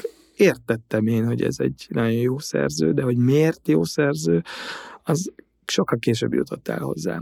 És igazából én uh, többször kerestek meg addig, hogy nem akarok Figaro-t rendezni, nem akarok Giovanni-t rendezni, mert hiszen ezek azok a darabok, amiket nagyon sokszor pont fiatal rendezőknek adnak oda, mert hogy játékos, meg hogy jó pofa, meg hogy lendületes, meg hogy fiatalos, meg hogy, meg hogy... És én mindig azt mondtam, hogy nem. És én nem rendeztem Mozart operát, kivéve a Varázsúvolát egyszer, 98-ba, és 2006-ig nem rendeztem Mozart operát, mert féltem tőle, mint a tűztől, mert azt éreztem, hogy tudom, hogy itt van valami, mindenki mondja, én is érzem, de nem tudom, hogy mi, hogy lesz az enyém, hogy fejtem meg, értem a történetet, hallom a szép zenét, de valahol valahol még nem találkoztunk. És azt hiszem, hogy nyilván az életemnek le kellett peregnie néhány magánéleti szakaszának, hogy a szűzhártyám átszakadjon, akárhogy is fájt, és egyszer csak valamit meghalljak, meglássak, az összefüggés rendszerét a, nem csak a hangoknak, hanem a hangok és a zene, illetve a zene és a szöveg között megfeszülő misztikus térnek. Ezt mindig ezt szoktam mondani, csak azért túl misztifikálja ezt az egészet, hogy, hogy itt van egy zene, meg van egy szöveg de ha van két dolog, akkor a között is van valami. Ezt kell elvileg egy opera rendezőnek valamilyen módon, vagy ezt kellene szerintem egy opera rendezőnek valahogy megcsípnie. De ehhez a köztes lévő dologhoz nehéz eljutni. Hm. És akkor kezdtem érezni 2004-5 körül, hogy, valamit, valamit felfedeztem. Ez hozzájárult az is, hogy ugye a Zeneakadémián, ahol tanítottam, a fiatal énekeseknek a Mozart nagyon jó jól fekszik, nagyon fontos, hogy Mozartot énekeljenek, a Mozart áriák, a Mozart szerepek, nagyon jó tananyagok, és hát rettenetesen sokat lehet technikailag fejlődni rajta, és nem teszik tönkre a hangot, nem erőltetik túl uh-huh. a fiatal énekhangokat, szemben mondjuk egy Puccini vagy Verdi hősnővel, amit nem is nagyon énekelnek pályakezdők manapság. És tehát, hogy úgy mindig adódott minden évben, hogy valakikkel az órán valamilyen Mozart jelenetet csinálunk, Mozart áriát csinálunk, Mozart jelenet, Mozart együttes a kis vizsgákon, és ezért egyre jobban kezdtem megismerni ö, Mozartot, és egyre jobban kezdtünk egymásra megnyílni, és, ö, és akkor jött ez az ötlet, és azt éreztem, hogy na most, és akkor ugorjunk fejest a betonba, tehát hogy, hogy akkor a hármat. Mert a Da Ponte Mozart operák egy különleges helyet foglal el szerintem a Mozarti irodalomban. Mozartra nagyon hatott Da Ponte, és Da Ponte-re is nagyon hatott Mozart, és ez egy iszonyatosan jó kombó volt, amelyik, amelyik elképesztő helyekre jutott el. Tehát, hogyha ezeknek a műveknek a, a műfajforradalmi pozícióját nézzük, akkor ez elképesztő, amit produkáltak. Persze. De ezt kérdezem én, tehát egy két fiatal felnőtt férfi miért hozza meg szerinted azt a döntést a Figaróban, hogy az örömtelen házasságban élő és boldogtalanul vágyakozó nőnek kell a legszebb áriát kapnia? Nézd, ez a rész egy tradíció. Tehát ha megnézed a barokkoperákat, a fájdalom, a fájdalom kifejezése sarkalta a legtöbb zeneszerzőt arra, hogy a legszebb áriákat írja. Tehát ez, ez nem Mozart találta ki. Én inkább pont azt mondanám, hogy az a szép ebben, ahogy a grófnét is egyszerre lebegteti különböző vizek között. Tehát, hogy megmutatja ezt a formáját is, de nem egy egész estét végig májbajosan vonagló emberrel állunk szemben, hanem ez a figura a következő pillanatban ugyanolyan játékosan és ugyanolyan, ugyanolyan ökörködve énekel, mondjuk például a második felvonás fináléjában, tercetjében, mint hogyha ő lenne Susan. Yeah. És ettől más, mint az, amikor a Lamber Mori Lucia az egész előadás alatt szomorú, mert nem lehet a szerelmese a Edgárónak. 2008-ban, amikor belépsz az operaházba, mint művészeti vezető. Hét. Hétbe? Uh-huh. Szóval azért akkoriban már nem nagyon lehettek illúzióid az intézménnyel kapcsolatban. Ugye nyilván, ami nagyon csábító lehetett, az az, hogy ezt Fischer Ádámmal közösen csináljátok, ami valóban egy csodálatos alkotói együttállás, fantasztikus produkciók jönnek ki a kezeitek közül. Nyilván nem volt ez egy feszültségmentes viszony, de ettől még művészre mindenképpen termékeny és visszaigazolt. De ott volt mellettetek Vas Lajos, az intézmény intendánsa, ami már önmagában előrevetítetett bizonyos típusú félelmeket. Szóval azt akarom csak kérdezni, hogy amikor ebbe belevágtál, mi volt a te minimum követelményed saját magaddal szemben, mert úgy nehéz lesz, hiperafészek lesz, sokkal több a szansz annak, hogy az egész egy hatalmas bukás és élethosszig tartó PTSD és a többi okozója legyen. Szóval ez inkább biztosítottnak tűnt sem, mint az, hogy akár egy-két értékes produkció is akár csak minimálisan ki tudja jönni, ami egyébként megtörtént végül. Mi volt a minimum elvárásod?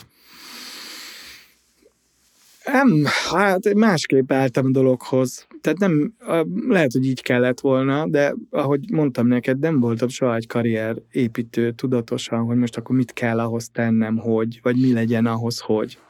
Hanem volt bennem egy naivitás. Megmondom őszintén.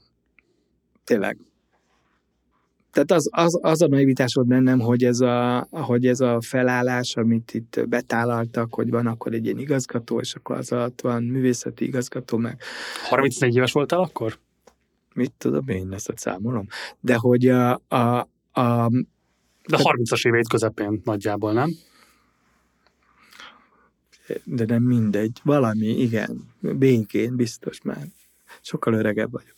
Hát jó, de... csak azt akarom mondani, hogy bocs, tehát azért az nagyon ritkaság számára, hogy Magyarországon, pláne most, de akkoriban is, hogy 30-as évei közepén járó ember egy ilyen nagy intézménynek a művészeti vezetését megkaphatja. Nem, nem, nem, az operában talán igen, de azért volt erre ott is szerintem azért múltjában példa, de azért sokszor volt ilyen, hogy, hogy még az átkos acélkorszakban is tudod, hogy ilyen fiatal embert valahol megtettek főrendezőnek, Szinetár Miklós, érted? Hát elvégezte a főiskolát, és hip-hop már is. Hogy ezek ilyenek szerintem voltak, ezek szerintem készségek, adottságokból is függ, meg, meg nyilván akkor volt ebben egy olyan, hogy ja, hát itt van ez a fiú, ért hozzá, lelkes, lendületes, csinálja, húzni akarja az igát, hát akkor hat húzza, csinálja. Én azt láttam, hogy hogy az egyik elsődleges probléma az, hogy, hogy azt be kell látni, hogy a politikát abszolút nem érdekli, hogy ebbe az intézményben mi van, semmit nem hát kell. Akkor nem érdekelte, azért ma már vastagon érdekli. érdekli. Egyáltalán nem érdekli. Hát azon kívül, hogy a pénzek hogy osztódnak el, és kinek, és hova. Az is egy érdeklődés. Meg gondolod, meg gondolod hogy kézen fogva szaladnak minden héten operába, mi, és nézi a kormány, hogy milyen jó volt a Toszka, persze. Nem is érdekli őket. Nem is az a generáció, akiket ez érdekel. Tehát, hogy, hogy érted, ezek eh, a jelen politikusaink nem abból a kultúrkörből nőttek ki. Biztos van köztük kettő, három, négy, öt, nyolc, tízer, aki esetleg eljár, meg nézegeti, de hát azért ne váltassuk magunkat. De ez akkor se volt így, és ez eh, ritkán van így, és eh, sajnos egyre ritkábban van így, amióta a politikusok nagyon azt nézik, hogy a szavazó táboruk hogy lehet a segít nyalni. Ez egy nagyon egyszerű statisztika. Nagyon kevés az a választó, aki operába jár. Tehát, hogy nem, nem azzal fogom megnyerni a, a választásokat, hogyha az operaházat, operaházban jó előadások vannak, és elégedett az a pár ezer ember, aki eljár operába. Hát ez ahogy itt, ugyanúgy Németországban vagy Franciaországban, dettó ugyanígy van. De akkor bocs, mi volt igazából, tehát mi, mi volt a reményed, hogy belevágta az operaházi kalandba? Az volt, hogy, hogy én azt hittem, hogy, hogy ez a, az egész helyzet, ez egy lehetőséget a, arra, hogy én az operaházban látott, vagy ismert, vagy tudott potenciális tehetségeket, ö, föl tudom ébreszteni, magam mellé tudom állítani, hogy, hogy azt hittem, hogy tényleg sokan vagyunk abban az intézetben, akik szeretnének jó operaházat. De nem így volt. Az derült ki, nincs, nem vagytok elegem, vagy az derült ki, hogy akik egyébként meg szeretnének jó operaházat, ők nem elég ellenállók, nem elég aktívak, nem elég bátrak és kockázatvállalóak. Ilyen is, és de olyan is, és ez, a, ez volt talán a legszomorúbb, hogy irgalmatlan erős ez az egoista, egocentrikus uh, ö, állapot, hogy persze szeretnék egy jó operaházat, meg szeretnék egy, ahol én, uh, ahol én vagyok a középpont, vagy ahol én, vagy ahol az van, vagy ahol sok pénzt keresek, és keveset dolgozom, vagy nem tudom, szóval mindenféle szempontok, de hogy mondjam egy konkrét példát, hogy, hogy, hogy, hogy, hogy miről beszélek, és itt még egyszer mondom, megint le a kellékestől a, szólistáig, a kórustaktól az asztalosig. Tehát, hogy amikor, amikor csináltuk a végén a Mephistofelét, érted, és akkor a, a, megtudtam, hogy a kórusban annak drukkolnak, hogy bukjon meg. Az mi az, hogy annak drukkolnak? Hát arról beszélgetnek az öltözőben, hogy reméljük, hogy ez majd jól megbukik. De érted, szóval mi az a munkamorál, ahol az, aki benne van egy produkcióban, az azt szeretné, hogy az ne legyen sikeres. De mert, hogy melós? Figyelj, vagy melós, vagy mert dolgoznia kell, vagy mert utálja a koncepciót, vagy engem utál, ez teljesen mindegy. Tehát érted, hogy én, én, én most nem lennék itt, ha azt akarnám, hogy ez a report, vagy ez a beszélgetés szarul sikerüljön. Ja. Hát akkor nem lennék itt. De az, az hogy van az, hogy én itt vagyok, beszélgetek veled, de közben annak drukol, hogy remélem ez szar lesz. Hát ez. ez. De most ezt én addig nem láttam. Láthattam volna, talán, csak ugye, mint rendezőcske, aki mindig jön és csinálja, az mindig csak arra fókuszál, hogy de jó, de jó, hogy most csinálunk együtt egy produkciót. Vagy mit tudom én, érted, amikor kellékes feljelent az igazgatónál, hogy én az előadásban három liter művért akarok használni, és az 16 ezer forintba kerül. És mi köze hozzá? Tehát van egy költségvetés, és ha ebben a költségvetésben a rendező, a díszlettervező, elmesztervezővel úgy dönt, hogy a főhősnőnek nem négy ruhája lesz, csak három, cserébe lesz három liter vér, akkor hadd döntse már el.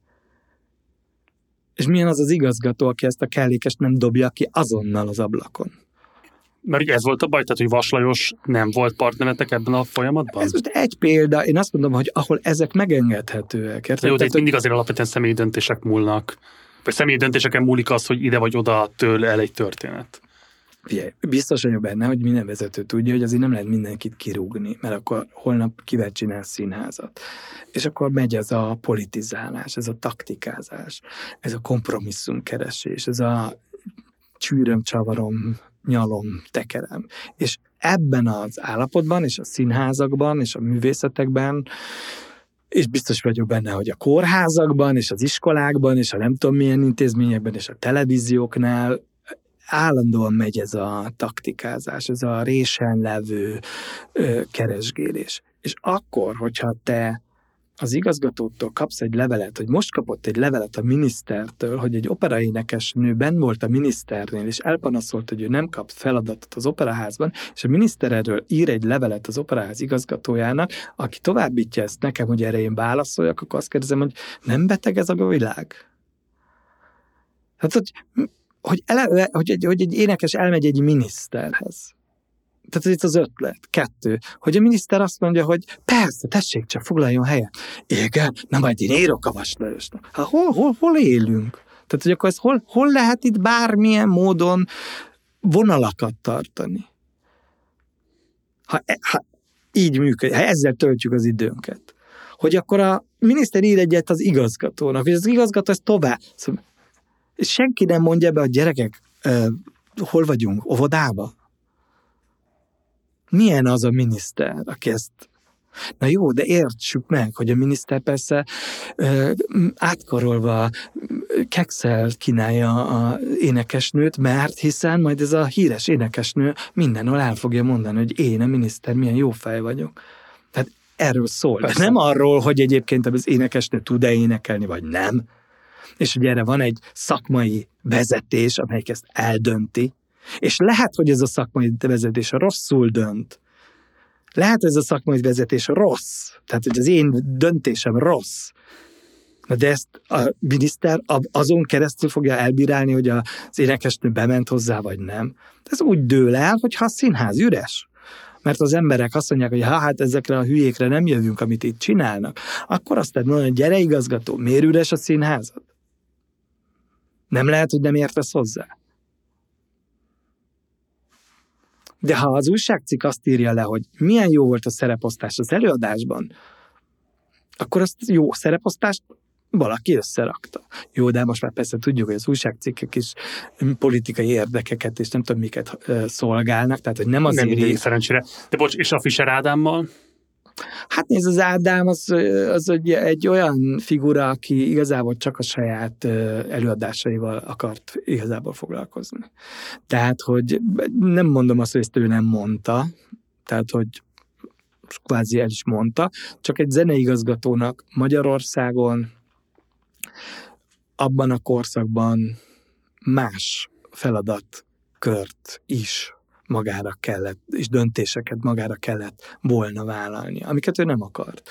Most ez nyugaton valóban lehetséges, hogy egy főzenéigazgató bizonyos dolgokban nem vesz részt, de a magyar szisztémában akkor ez nem volt lehetséges. Hm. Tehát kellett volna, hogy ő sokkal többet és sokkal inkább beleálljon ezekbe a hétköznapi problémák. De miért foglalkozni a zenekarral? Fejleszteni a különböző, nem tudom én, szekciókat, vagy keresni, nem tudom, a legjobb zenészeket, akikkel lehetne itt nem csak a művészi munka van, hanem a foglalkoztatási kérdés. Tudod, hogy ki... Tehát munkavá, munkáltatói Igen. jogokat nem akar gyakorolni. Igen, tehát hogy hát nem, nem akar gyakorolni, de a kellemetlen részével senki nem akar foglalkozni. Eldönteni, mely énekesek énekelnek a színházban, és mely énekesek nem énekelnek a színházban. Mert ez Magyarországon hagyományosan a főzenéigazgató csúcs döntése, és nem a művészeti igazgatója. Tehát volt egy elektrátok, ami hatalmas siker volt, volt a Fidelio, ami szintén jelentős sikernek számított. Meg botránynak. Igen. Hát igen, de van, aki botránynak élte, meg van, aki sikernek. Ugye, az az igazság, hogy mondom, ez egy nagyon érdekes fajta ez a művészvilág. Volt olyan nagyhangú, volt olyan, volt olyan nagyhangú énekes, aki például bement szintén Vas Lajoshoz, és közölte vele, hogy hallja, hogy azt a Mephistofelét akarjuk műsorra tűzni, de ez micsoda elvétett ötlet, és ez egy harmadrangú opera, és ezt ö, nem kellene játszani, helyette sokkal inkább népszerű darabokat kéne játszani. Jó. Most Lajos behivatott, elmondta, hogy ezt a véleményt hallottuk. Mondtam, hogy és akkor most Lajos, mi a teendő? Én azt mondom, hogy ez egy remek opera, én azt mondom, hogy ez szerintem egy sikeres darab, szerintem én vagyok a művészeti igazgató, vagy rám hallgatsz, vagy erre az énekesre. Majd másnap megtudtam, hogy ez az énekes, hogy kijött a Maslős irodájából, besétált a művészeti titkárságra, és elmondta, hogy hallom, hogy akarjátok a Mephisto felét játszani, hát én úgy gondolom, hogy nekem kéne a főszerepet. Na, ezt add össze. Hát ezzel a skizofrén, öm, hogy mondjam, ezt értem, de bocs, ez egy fontos kérdés. Hogyan lehet például egy ilyen társulati helyzetben demokratikusabb viszonyokat teremteni? Tehát mondjuk egy énekes, hogy elégedetlen a szakmai pályafutásnak az alakulásával, akkor nyilván teheti azt, amit most elmondtál az előbb, mert ebben szocializálódott, hogy így járjuk ki a lehetőségeket, vagy el lehet egy más típusú érdekérvényesítés útján is indulni, ami mondjuk adott esetben, nem tudom én, megtalál téged, és felveti azt a kérdést, hogy ne haragudjon a művészeti igazgató úr, beszéljünk már arról, hogy az én pályám hogy fog alakulni. Hogyan lehet, tehát mennyit tudtál ezeken a viszonyokon alakítani? Az a helyzet, hogy a, a, a szocializmusban eltorzult rendszer alapján ez a um, tisztánlátás történet, ez nagyon el lett nyomorítva. Térjünk vissza a GPS-hez, hogy aki csak azzal tud közlekedni, az anélkül nem tud. Igazából itt a feladat az volt, az lett volna, hogy ezt a megöröklött gondolkodásmódot, nem is azt mondom, hogy morált, hanem gondolkodásmódot, hogyan lehet aktuálissá, jobbá, normálissá tenni. Most úgy mondanám ezt, hogy mint hogyha azt mondanám, hogy a szocialista ipart hogyan lehet kapitalista iparrá tenni. Hát csak úgy, hogyha száz sebből ömlik a vér, nyilván. Egyszerűen, egyszerűen nehéz. Vagy nagyon sok idő és nagyon sok bizalom kell hozzá. Na de ez az, amit ugye a politika nem akar magára vállalni, ezt a bizalmat, nem akar ebbe segíteni, nem ad ebbe támogatást, nem ad ehhez lehetőséget és keretet, például törvényeket, jogszabályokat, tehát megörököltünk olyan jogszabályokat és olyan megkötöttségeket, amelyekben nem lehet megváltoztatni valamit, ami van. Például egy szerződést. Hogy lehet fölbontani egy szerződést, pedig az énekes, vagy az énekesnő mondjuk már évek óta nem énekel, mert hát már senki nem akarja hallani. Ki volt a legfontosabb szövetségesed a művészeti igazgatói működésed alatt a házon belül? Hát ezt most én tudom, de nem mondom meg. de akkor voltak? Persze. Vagy volt? Nem, voltak. Voltak. Jól sejtem, hogy adott esetben lehet, hogy még most is ott dolgozik az illető? Is is. Nem mindenki. Tehát voltak itt szintén kicsináltak. Miért lett vége az igazgatói működésednek? 2010. Ami azt jelenti, hogy? Figyelj, én nem tudom, hogy miért lett vége, mert hogy semmiféle kommunikáció nem zajlott, ahogy ilyen helyzetekben az a legjobb, ha semmiféle kommunikáció nem zajlik, már mint a hatalomgyakorlónak, egész egyszerűen papírformailag, Vas Lajos kapott a frissen kinevezett kultusz nem emberi erők forrása a miniszterétől egy rövid levelet, kérem, hogy Kovarik Balázs szerződését ne hosszabbítsa meg. Indoklás nincs. Ő meg nem hosszabbította meg. Ennyi történt. Én meg nem kérdeztem meg, hogy de miért nem? Mert miért kérdezzem? De azt érezted valahogy te politikai nem vagy komilfó? Tehát, hogy ez a 2010-es áttörés, ez neked el fogja hozni a művészeti karrier végét Magyarországon? Tudod, mit én, nem, nem, az, nem, nem, a, nem is azon gondolkoztam, hanem azon, tudod, hogy azt évettem észre, és azt kell, hogy mondjam neked, hogy én szerintem olyan sok politikai gondolata mögött nem volt. Emögött pusztán emberi hiúsági áskálódások tehát én nem gondolom azt, hogy ez az emberi erőforrás miniszter, valami atsebész, azt sem tudom már ki volt, valami rétvári, vagy rétfalvi, vagy mit tudom én ki volt, hogy az azt tudta, hogy ki vagyok, vagy mit csinálok, vagy mit nem. Tehát nem gondolod, hogy tudja. Tehát, hogy foglalkozik vele, elmélyül, átgondolja, azt gondolja, bármit is gondolt, szó nincs róla. Tehát azért hm. ennyire naív nem vagyok. Naívnak naív vagyok, de ennyire nem. Tehát itt nyilván voltak nagyon kedves emberek a háttérben, akik karriervágyból, gyűlöletből, bosszúvágyból, féltékenységből, mit tudom én miből, olyan politikai helyzetbe kerültek, hogy befolyásolhatták, megmondhatták, tehát a csinovnyikok hada, hát ez semmi új nincsen. És hogyan szerinted az Ókovács élet, tehát az most már tart Hát ugye különböző megbizatásai voltak, de jó, jó, több mint egy évtizede. Ugye most volt egy megújítása az igazgatói kinevezésének.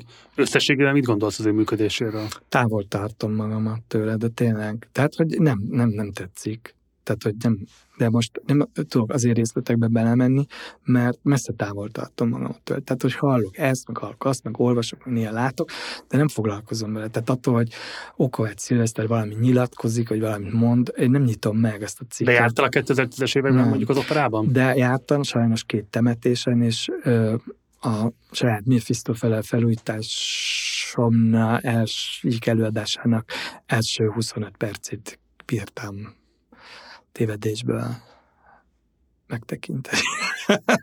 Köszönő viszonyban nem volt azzal, amit 2010-ben rendeztem, és elég frusztrált állapotban elhagytam a színházat az első kép után. Hát ugye az, hogy feszült a viszony arra, talán leginkább az a botrány um, enged következtetni a nyilvánosság számára, amikor ugye megkérdették nagy plakátokon, hogy te a Verdinek fogod a turandotját rendezni, a Margit szigeti szabadtéri színpadon, ami ugye a ominózus szegedi turandotnak lett volna az átadaptálása oda, aminek még Pucsni volt a szerzője. Hogy a szerző miért változott, ez egy kérdés. De, de hogy egyébként... Dilettánsok hada, hát most mit ennyi, kész. Az a bemutató végül megtörtént? Persze. A te neved alatt? Persze. Hát én, én, én, én arra akkor lettem figyelmes, hogy mi van az utolsó pillanatban. Tehát, hogy a, az, hogy ezt így hirdetik, hát azon, azon röhögtem, de hát gondoltam, hogy majd valamilyen megkeresés érkezik. Aztán azt is kell mondjam neked, hogy el is felejtettem az egészet. Tehát nem foglalkoztam vele. Tehát nem az volt, hogy na vártam, hogy mikor, mikor, mikor lesz már végre. És akkor pár nappal a Markit szigeti előadás előtt megint belebotlottam valami hirdetésbe, vagy olyan, és akkor esett, hogy hoppá, hát igen. Na de hát és akkor ez hogy van? Hogy az én megkeresésem nélkül, vagy mi van itt? Mi a hm. történet? De nem pereltél, vagy bármi ilyesmi jogérvényesítésen nem vetemettél? De, de nagyon, nagyon ügyesen volt ez az egész uh, uh, kitalálva. Ugye nekem van egy jogdíjam az operaházban az előadásaimért, mert uh, annak idején uh, ezeket persze Okovács szereti mindig eh, úgy interpretálni, mint hogyha hogyha itt valamilyen egetverő történetekről lenne szó, hanem annak idején szarér úgy ért rendezett az ember az operázban. Tehát, hogy eh, nem csak ott, hát aztán meg vidéken, tehát Szegeden, hát figyelj, tényleg most se kapnak az emberek sok pénzt a munkáikért, de hát az akkor nagyon kevés volt. És Szinetár Miklós, 90-es évek végén lett ugye igazgató, ő bevezette azt, hogy a rendezők kapjanak jogdíjat az előadásaik után, mert hát hiszen nagyon kevés pénzt kapnak magáért a produkció után, és akkor hát előadásonként nem tudom, fél százalékot, ami tudom én, volt 40 ezer forint, vagy 50, mit tudom én mennyi, azért kapjanak valami pénzt. És akkor, akkor az így valahogy úgy idővel kompenzálódik. Tehát ugye egyben nem tudom kifizetni neki a rendes összeget, akkor egy idővel. Ez azért érdekes, mert ott mondjuk egy koreográfus, tehát hogy egy magyar koreográfus operában tervez egy balettet, az természetes, hogy kap jogdíjat. Na de mi a különbség a koreográfus és a rendező között? Tehát a Seregi László az természetesen kapta a jogdíjat, de a Mikó András az nem kapott jogdíjat. Tehát, hogy ez, ez hogy van? Ugyanígy egy, egy, a, biztos, hogy egy musical esetében a musical rendező rendezők jogdíjat kapnak, a prózai rendezők nem kapnak jogdíjat. De miért? Tehát miért? Tehát, hogyha megrendezed a Padlás című musicalt, és ez megy 100, 200, 600 előadást, akkor ott annak a rendezője 600 előadás után kapja hát csak a 40-50 mm, ezer forintot, de hát azért ez valami, valamiért jó. Viszont, hogyha megrendezed a kaukázusi krétakot, akkor nem. Pedig az is lehet, hogy sikeres. Nem. Hogy ez miért van így, ezt én nem értem, a mai napig nem értem, és a mai napig nincs ez gatyába téve, hozzáteszem. Vagy, vagy mit érted, hogy, a, hogy egy musical rendezője kap, de a musical díszlettervezője, vagy jelmeztervezője ugyanúgy a kreatív teamnek a rész, az nem. Hát ez kicsit zavaros, de mondjuk ez nem, nem kell most ezt megbeszéljük. Csak azt akarom mondani, hogy, hogy tehát ezzel nekem van egy szerződésem, hogy az operaház, ha játsza ezt a darabot, akkor, akkor fizetnek. fizetnek.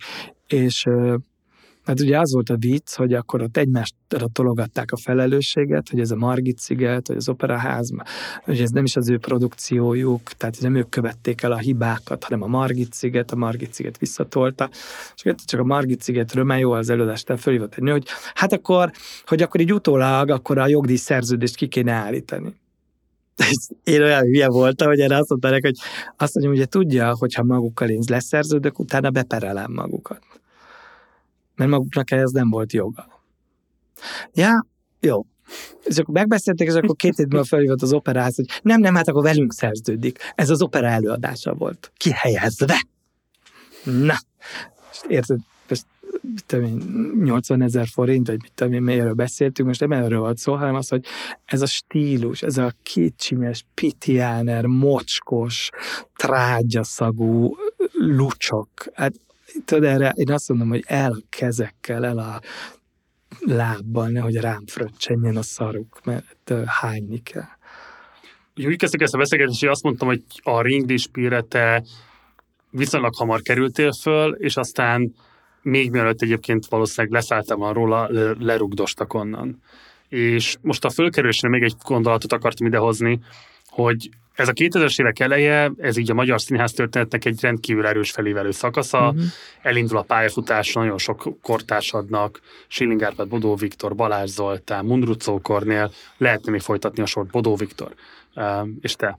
És csak azok a nevek, akiket eddig elmondtam, és mondhatnék még további neveket, részben vagy nincsenek már az országban, vagy a társadalmaikat felszámolták, vagy más módon már nem töltik be azt a szerepet a magyar színházművészetben, mint amit betöltöttek a 2000-es évek elején.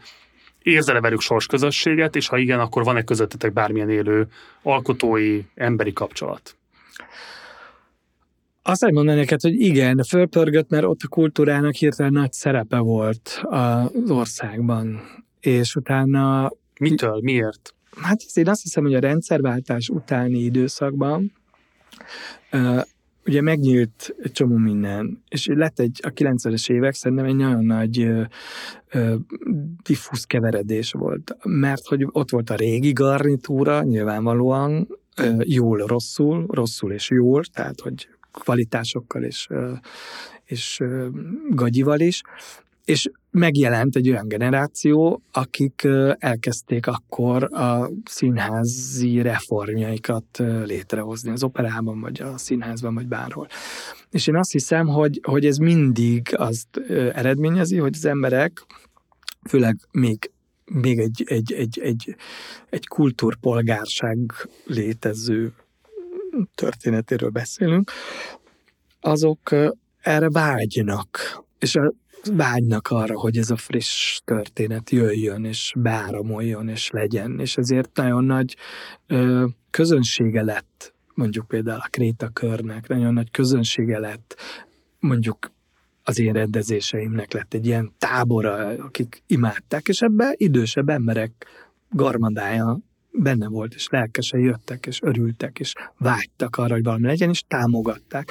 És a politikának azt hiszem, hogy volt egy olyan ö, vonala, ami még nem nagyon figyelt, még nem nagyon gondolkodott ezen, hanem azt mondta, hogy jó van, hát akkor csináljátok, itt van a pénz, aztán döntsétek el, csináljátok, a lényeg, hogy pezsegjetek, minden lényeg. De mi éreztem azt, hogy a politika nagyon érdeklődik a kultúra után, akkor se éreztem, csak azt, hogy legalább úgy békén hagyta, legalább azt mondta, hogy itt van pénz, NK, osszátok el, vitatkozzatok, tépjétek ki egymás haját. Tehát akkor egyetért Pintér Bilával, akit szintén mondhattam volna, és aki talán az egyedüli, aki a mai napig megmaradt Magyarországon, hogy az előző rendszer, tehát a 2015-i pénzt adott, a mostani pedig témát.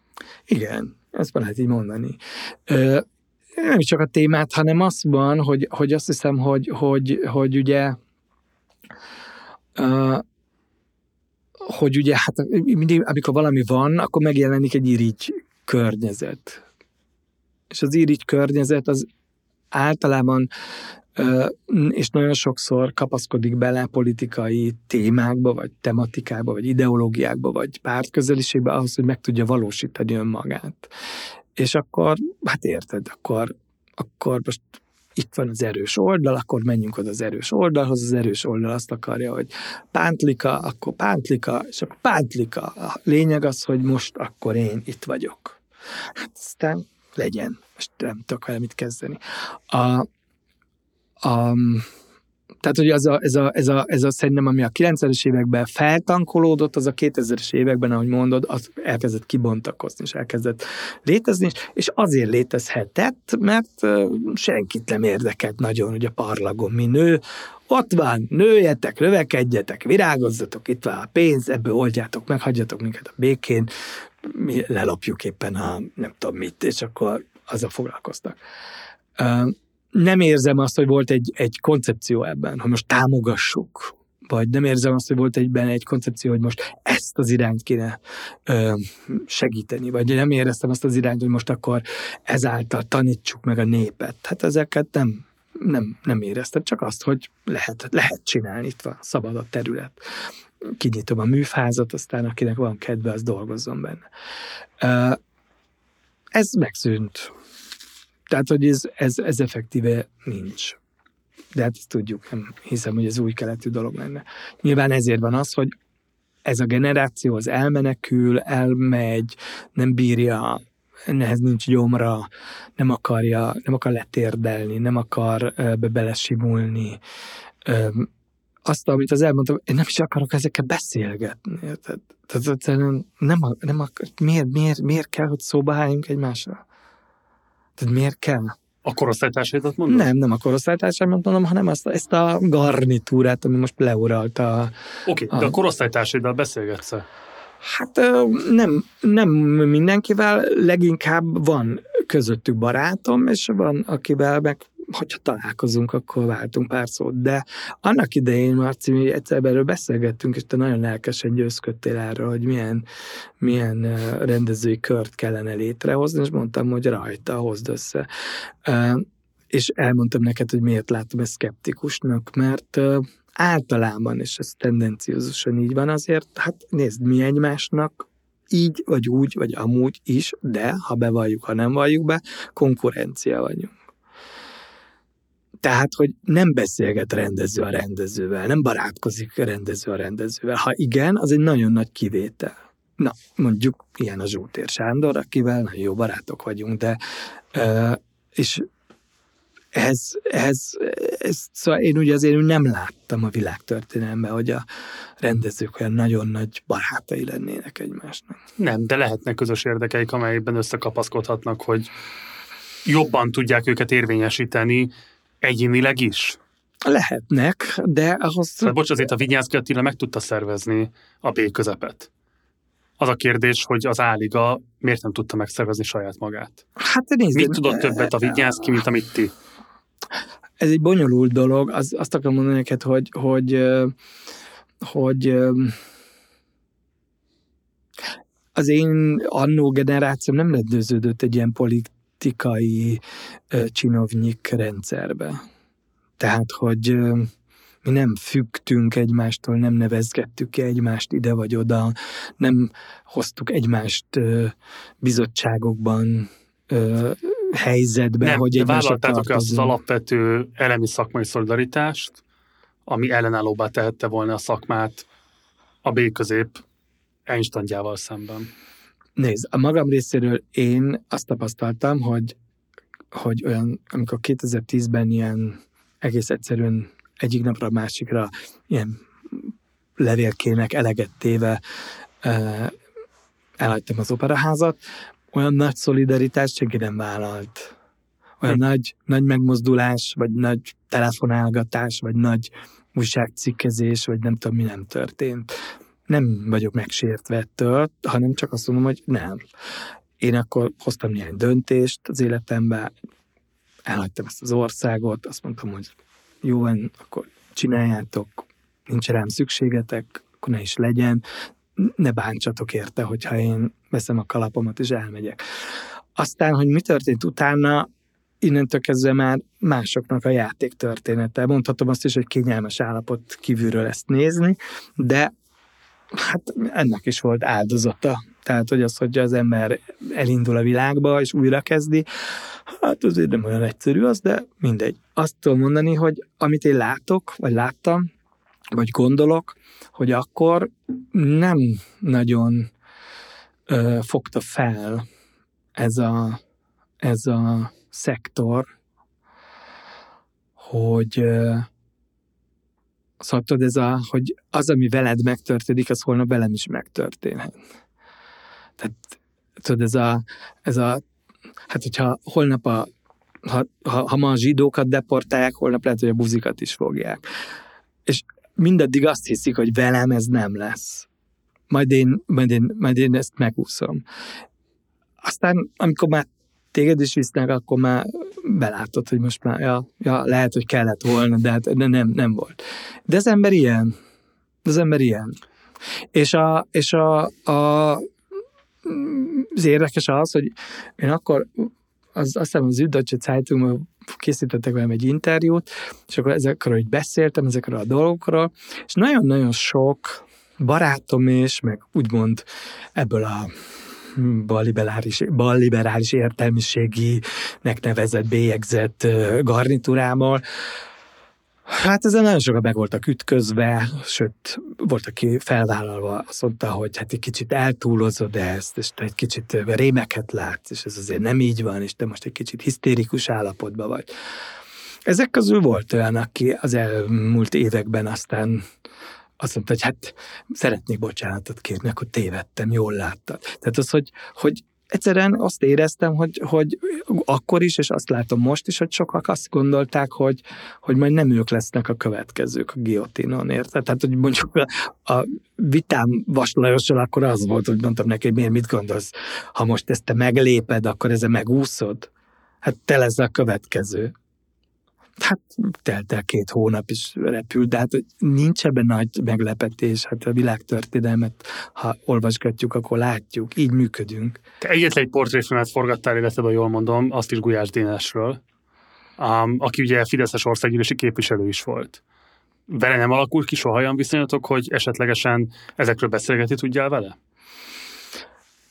Akarok én vele beszélgetni erről? Ja, fe, Felteszem, hogy a portréfilmet azért forgattad, miért érdekelt a karaktere? Persze. Hát én nagyon jobban voltam Dénesen, nagyon nagy művésznek is tartottam, nagyon szerettem vele dolgozni, Peter Grimes-ot is együtt csináltuk, a Grand macabre is szerepelt, a The Turn of the screw is kértem, hogy egy nagyon pici szerepet, de csináljon meg. Mit mondjak erre? nem tudom, nem látom át, nem is akarom átlátni, nem is akarom választatni, csak most mint tényt mondom el.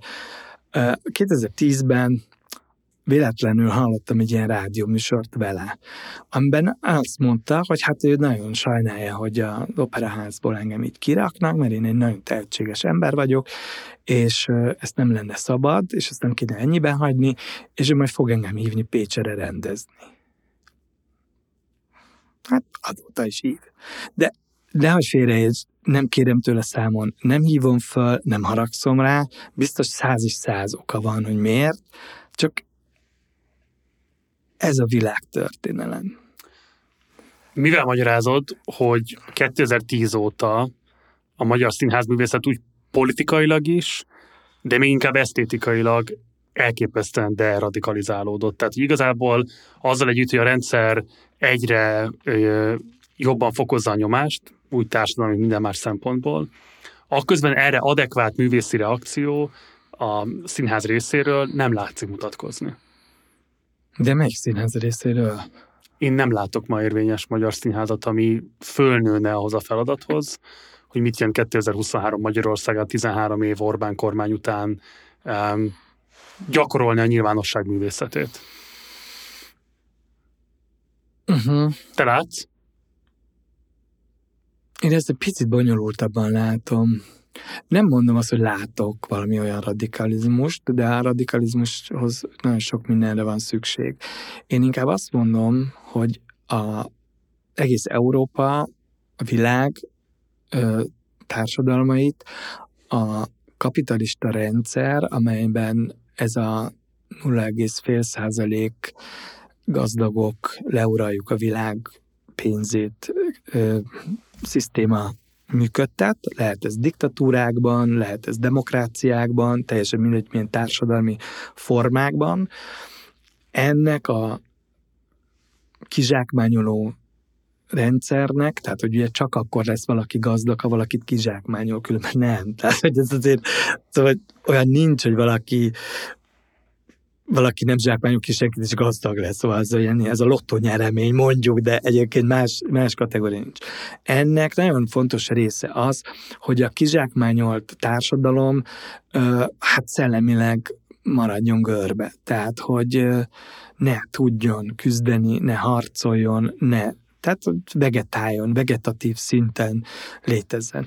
Ennek egyik fontos része szerintem az, amit tendenciózusan lehet látni, hogy a nevelés, az oktatás, a képzés az hihetetlen célirányossá van téve, tehát az pontos azért, mit, miből van a pénz, abba az irányba kell képezni az embereket, és a másik területeken hogy van, hogy van elnyomva primitív példának mondom, csak azt nem most találtam ki, és biztos már 600-szor le is nyilatkoztam, hogy csak azt tudja megvenni, csak azt fogja megvenni a legújabb reklámban reklámozott vadi új WC illatosító citromszagot, ami miből újabb, mint a másik, mindegy, aki hülye.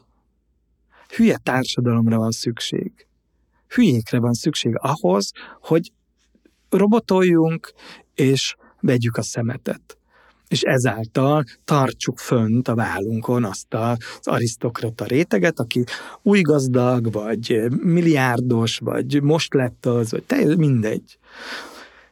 Ezért ez az európai kultúra, ami felvirágzott, elindul nyilvánvalóan valahová, ami nagyon szépen van etetve és ez az etetés szerintem már megfigyelheted, hogy már elindult a 90-es években is, talán már korábban is, hogy, hogy, a, hogy, a, hogy a, az esztétika hogy változott meg, hogy hogyan, változott, hogyan változtak meg a filmek, hogyan változtak meg a, a, tehát mi lett, mi lett az esztétika? Nézzek például azt, hogy a sztárfilmjeink, amire tódulunk, azok az olyan típusú filmek, mint a Harry Potter, vagy a Gyűrűk ura, vagy a nem tudom és azt nézzük benne, hogy milyen kegyetlen jól van, realista módon a törpe, a tünde, a gyűrű, a varázspálca, a koszos köröm, a sárkánybőr, a mit tudom én, a pók megcsinálva.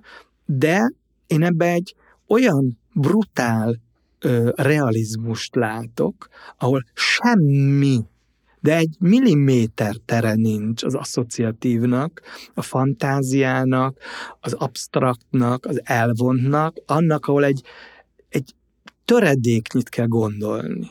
Tehát, hogy beülök a mesefilmre, elkápráztat a mesefilm, engem is, tehát, hogy csodálom, hogy ezt így hogy van létrehozva, megnézem, most nem azt mondom, hogy tetszik, hanem azt mondom, hogy hát lenyűgöz, ahogy ez a látványvilág oda van téve, tényleg nagyon klassz, tényleg nagyon szép, de hát aztán kijövök rá, és azt kérdezem, hogy és mit láttam?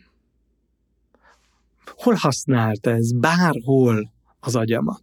És ugye ehhez képest mondjuk megnézek filmeket a 60-as, 70-es évekből, ha olyanokról beszélek, hogy volt Tarkovsky, aki egy sikeres rendező volt, vagy Pasolini, vagy Fellini, vagy Buñuel, tehát hogy ezeket a filmeket mozikba nézték az emberek, hát ezeket a filmeket már nem lehet moziba játszani.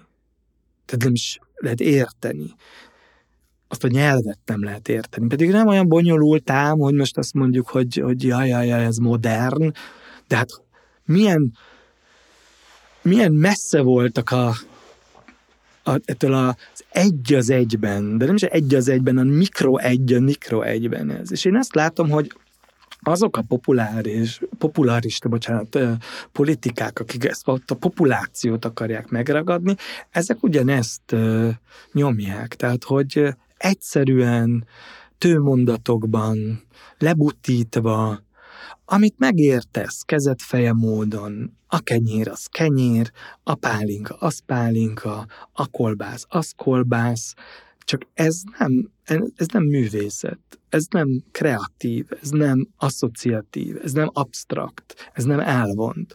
Hát elvileg nem, ezek a műfajok arra születtek, hogy elvont dolgokat hozzanak létre, hogy olyan nyelvet beszéljenek, ami nem lineáris, ami nem csak akkor érthető, hogyha. És ez szerintem politikától függetlenül egy ilyen gazdasági rendszernek a hozadéka, ami felé megyünk, és bizonyos politikai irányvonalak ezeket nagy mértékben használják, kihasználják, rátelepülnek. Én nagyon egyetértek az analíziseddel, de az, hogy a gazdasági rendszer ennyire omnipotens, azért az politikai döntéseknek az eredménye. Tehát ez nem egy természeti fenomén, hanem emberi döntések Igen, okán de a politikát ez a, ez, a, ez a gazdasági elit csinálja. Igen. Na, de hát az, érted, tehát a politikát, megmondom neked őszintén, a politikusokat én olyan, olyan a zömében olyan bábfigurának látom. Tehát érted, hogy, hogy persze, ők a megmondók, meg megmondják, meg csináljuk, meg őket utáljuk, meg őre, na de ott ott a háttérben az a csomó takony, aki, aki megengedi ezeknek az új politikusoknak, hogy összegyűjtsenek két milliárdot. Hát ha csak kettő milliárdot. Jó, de hát akkor. És de, hát, de nekik meg százezer milliárdjuk lesz belőle, érted? Igen. Tehát, hogy, hogy, hogy, hogy lehet haragudni a Hitlerre, hogy ez volt, meg a Stálinre, hogy ez volt, meg a mostaniakra, hogy ezek vannak, de hát de nem ők, hát ezek bábok szerintem. Miért nem beszél erről a színház művészet Magyarországon? Tehát ezek szerintem nagyon izgalmas kérdések, biztos vagyok benne, hogy tömegeket foglalkoztatnak. A YouTube-on van rá válasz. Az online nyilvánosságban van rá válasz. Akárhova fordulok, a zenében van rá válasz. Tehát, hogy az a trap szintén, ami most emelkedik föl, az részben azért is emelkedik föl, mert erről tud beszélni, úgyhogy be van kötve az érzelmi megélésbe, a párkapcsolati megélésbe, a szexualitásba, és így tovább. Tehát, hogy valahol mindenhol kiszűrődik ez, a magyar színházművészet pedig teljesen vak erre. Miért? Nem, ezt az, az mondani, hogy szerintem nem teljesen vak, nagyon leszorult annak a számos létjogosultsága, mert pénz. Ahhoz, hogy fennmaradjon, ahhoz, hogy működjön, ahhoz nézőszámot kell produkálnia, Azért valljuk be őszintén, hogy az operettek töltötték meg 1920-ban is a színházakat. A másik azt gondolom, hogy a, néz, a, a, a színházba járó emberekre is sajnos ez igaz, hogy tudod, az, azt szoktam mindig nézni, hogy vannak ugye ezek a, az ilyen vadpolitikai alkatú figurák, akikkel mondjuk beszélsz, és akkor adott esetben látnak egy filmet, vagy látnak egy színházi előadást, és úgy beszélnek róla, hogy az milyen baró volt, és te egy lezsibbadsz, hogy ez neked tetszik, ez tetszik neked. Tehát, hogy tényleg a, a mit tudom én, a foci musicalre görcsölsz rá, ez jön be. De hát szíve joga, érted? Nincs ez a minőségi döntés a nézőkben. Az van, hogy például figyeld meg, hogy azok a jó előadások ma Budapesten, ahol lehet nevetni. De most ezt nem én mondom, hanem ezek az előadások lesznek ilyen, ilyen legendák hogy az nagyon jó volt, annyit lehet rögni rajta, annyit lehet nevetni rajta. Minden előadásban, a művészszínházakban arra törekszünk, hogy nevessen a közönség. Nevessenek. Akkor csináltam a lótot, akkor mondtam a Palinak, hogy figyelj Pali, én egy olyan előadást szeretnék, ahol nem nevetnek. Hát nem jött össze, de, de, de hogy mondta hogy mondta, hogy jó. De ment a premier, és akkor nem mondom, melyik színész, hogy elindult az előadás, és ugye ez egy nagyon nehéz szöveg. Piri János drámája. Igen, nem is lett, színház. Nem is lett kész.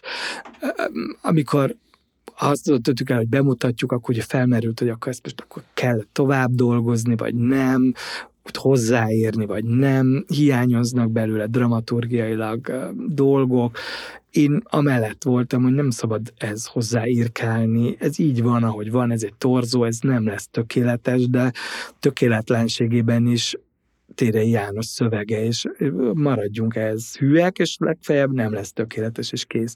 Na mindegy, vagy nem lesz olyan módon megfogalmazott, mint ahogy ez majd lehetett volna esetleg, ha ezen tovább tudunk dolgozni.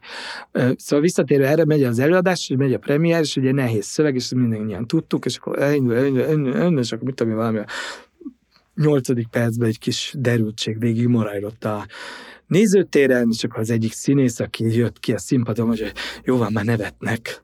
És akkor éreztem meg, hogy nekik ez milyen fontos, visszajelzés, hogy ez a lényeg, hogy nevessenek, uh-huh. nevessenek, nevessünk. Hát tulajdonképpen operett. Hát nem róvom fel... Testeni akarnak. Igen, nem róvom fel senkinek, de hát ez a szimbiózis megy, és próbálj meg bemutatni egy darabot, ahol nem nevetünk. Szórakozni vágyik. A bölcsész, a pék, a földműves, a történelem tanár. Jó, hát ez a nagy kérdés, igen, hogy a szabadidőnk, ami egyre kevesebb, és egyébként elképesztő lehetőségek vannak egy gombnyomásra tőlünk elérhetőek, nagyon egysíkúak, nagyon azonnaliak, de mégiscsak elképesztő mennyiségben állnak rendelkezésre. Tehát, hogy akar-e bárki mást is a szabadidejétől, mint hogy szórakozni. Így van, de erre mondtam neked ezt az egész kapitalista szisztémát, hogy a szabadidődet nem a politika dönti el, hanem azt dönti el, hogy hogyan tudsz megélni. Igen. És itt a megélhetés és az, az elképzelt megélhetési szintekről lehet beszélgetni, tehát hogy valaki úgy képzeli, hogy csak 260 négyzetméteren tud élni, tehát hogy és akkor ebbe belehűl, de hogy, hogy én azt mondom csak erre, hogy én értem ezt a vágyat, és a színház amikor Csepürágó és a színház, amikor uh, Commedia dell'arte és Arlecchino és vígjáték, akkor letolja a gatyáját, hogy csörögjön a kassa. És mindig is megtette. Nem tartom bajnak, ebben mindig keveredik szatíra, ebben mindig keveredik társadalomkritika, ebben mindig keveredik uh, él, nem olyan direkt, mint a politika, az újság, az internet, hanem úgy bele van valahol téve. És ilyen előadásokkal azért találkozunk. Nem biztos, hogy ezek színészileg, vagy rendezőileg, vagy, vagy szövegkönyvileg a leges legjobb dolgok. De azért olyan problémákkal, vagy olyan kérdésekkel foglalkozó darabok, amik azért a társadalomban lényegesek vannak. És én azt hiszem, hogy nem irigylek egyetlen színházigazgatót sem a Pesten, nem is szeretnék az lenni, mert nagyon nehéz lehet. Föl sem merült, hogy mondjuk a trafónak az élére pályáz? Jaj, de hogy is. Nem. De miért nem? Figyelj, hát ebben nem lehet ebben, én, én, én ebben nem tudok már még egyszer visszajönni. Majd Magyarországra. Hát az is egyre inkább szűkül. Hát de még most rendezel. Hát ez a, tudod mi a jó benne, hogy más nem, megvan a vonati egy, tudod. De hogy, hogy azt akarom mondani, hogy amilyen törvények itt születnek, amilyen társadalmi légkör kialakul abban, én egyre kevésbé látom a helyemet. Tehát, hogy, hogy, hogy nem, nem biztos, hogy én itt jól tudom érezni magamat. Tehát, hogy az anyagi, anyagi bázisom nincs meg, hogy én most megvegyek Balacsony oldalán egy kis házikot, és akkor oda elvonuljak, és nem kell dolgoznom, és nézegetem a Balatont, és olvasgatom a könyveimet, és ki tudom zárni a világot. Ha ez lenne, megtenném. De benne lenni, küzdeni, állandóan szembesülni ezzel az egésszel, ez, ez hihetetlen frusztráló. Azért is kérdezem ezt, mert um, tehát úgy kezdtük ezt a beszélgetést, hogy a Ringlispire hamar kerültél fel, aztán hamar rúgtak le róla, és most az érdekelt téged azt mondani a Liliummal kapcsolatban, hogy milyen leszállni tudatosan a Ringlispirről. De hogy pont a főszereplőd is tehát gyakorlatilag az ő élete is arról szól művészeti értelemben, hogy volt a Ringlispiren, és onnan rugdossák lefele egyre nagyobb erővel. Um, szerinted Magyarországon van olyan pillanat, amikor emberek ma úgy döntetik el, hogy leszállnak a Ringlispirről, vagy pedig igen. Igen? Igen, nagyon nagy áldozatokat kell hozni. Tehát, hogy azt, azt akarom mondani neked, hogy én nagyon sok emberről tudom, hogy, hogy nem tudja meghozni azt az áldozatot, mert... De milyen áldozatot pontosan? Hát, mit tudom, hogy összepakolja magát, és elmenjen Norvégiába, és ott egy um, iskolába tanítson. És azt mondja, hogy jó, nem érdekel, tovább ez a dolog. Az, hogy, hogy összepakoljál, és, és váltsál. És azt De mondod, ezért rugdosódnak le az emberek a English Peer-ről, mert nem képesek fölismerni azt, hogy most már váltani kellene? hogy váltani kellene, azt is meg kell érteni, hogy egy csomó ember azt mondja, hogy de miért szálljak le a English Peer-ről, hiszen hát jogom van, hogy rajta legyek. Tudod, Julika is mondja, hogy megfizettem a kört, tehát akkor felszállok. Maga engem nem dobhat le. De hogy, hogy, hogy vannak emberek, akik nyilván abból indulnak ki, hogy ha én föltorráztam magamat a English Peer-re, akkor most mi az, hogy engem valaki le akar túrni? Hát igen, ez Az a természetesnek tekintett nem, hogy körünk szakadtáig ragaszkodunk és kapaszkodunk bele.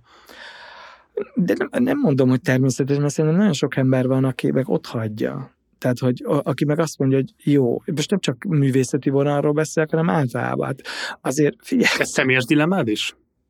Hogy Ott hagyni a English Peer-t. hát azt akarom mondani neked, hogy hogy én egy eddig egy nagyon szerencsés életet éltem, nem tudom, hogy milyen lesz a jövő, de eddig nagyon szerencsés életet éltem. Én hihetetlen gyorsan szálltam le, váltottam, mentem máshova. És ö, én nem nagyon néztem a múltat, tehát én nem nagyon siránkozom azon, hogy jaj, bezzeg, és akkor én megértemeltem volna, de én így most már soha nem leszek Kossuth Díjas, hát nem leszek, nem is érdekel, nincs, nincs, nem, nem érdekel, tehát nem érdekel. Az, nézem, hogy most melyik jégtáblán állok. Nem érdekel, hogy ez a jégtábla honnan törött le, ezen állok, ezt csinálom. Ez okoz örömet? Ez boldogít? Ebből tudok venni vajas kenyeret? Igen? Akkor jó. Nem? Lép tovább. Nem egyszerű, de azt gondolom, hogy a lehetőség van, csak ez nagyon nagy áldozatokkal jár. Azért nézd meg, hogy statisztikai adatok, nem tudom, igaz, nem igaz, hogy mennyi, de hogy több százezer ember elhagyta ezt az országot, az azt mutatja, hogy több százezer ember azt tudta mondani, hogy jó, hát én eddig itt fölépítettem valamit, és akkor most ezt itt hagyom. De te személyesen kész állsz erre? Gondolkozol ilyesmiben? Hogy? Hogy azt mondani, hogy nem tudom én, az oktatás, a rendezés, holnaptól nem a sajátom, és mész Norvégiába oktatni, vagy Persze. tanítani a középiskolába. Persze, Tényleg? de persze. Figyelj, akkor, amikor 2010-ben kibasztak, akkor, ja, ilyet lehet mondani. Szóval, hogy, Bármit. el, A negyedik órában aztán meg pláne. hogy, hogy el tanácsolatban, akkor én egy barátomnal elmentem Mexikóba, és ott a szállodának az aljába volt egy kis olasz pékség, szemben meg egy kis spanyol vendéglő tíz asztallal. És halálkomolyan úgy jöttem haza, és az egyik barátnőmnek el is mondtam, hogy figyelj, szerintem menjünk oda, csináljunk egy vendéglőt. És végül miért nem csináltad? Mert kaptam egy szerződést.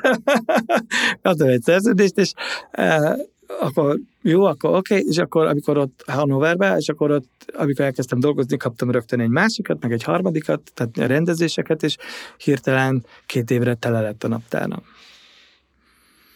És akkor, e, de ez a barátnőm, ez elment, és nyitott egy kis um, ilyen bistrót. Aztán közben más okok miatt abba hagyta, de ő meglépte. Pedig aztán ő is a színház világából benderült ki.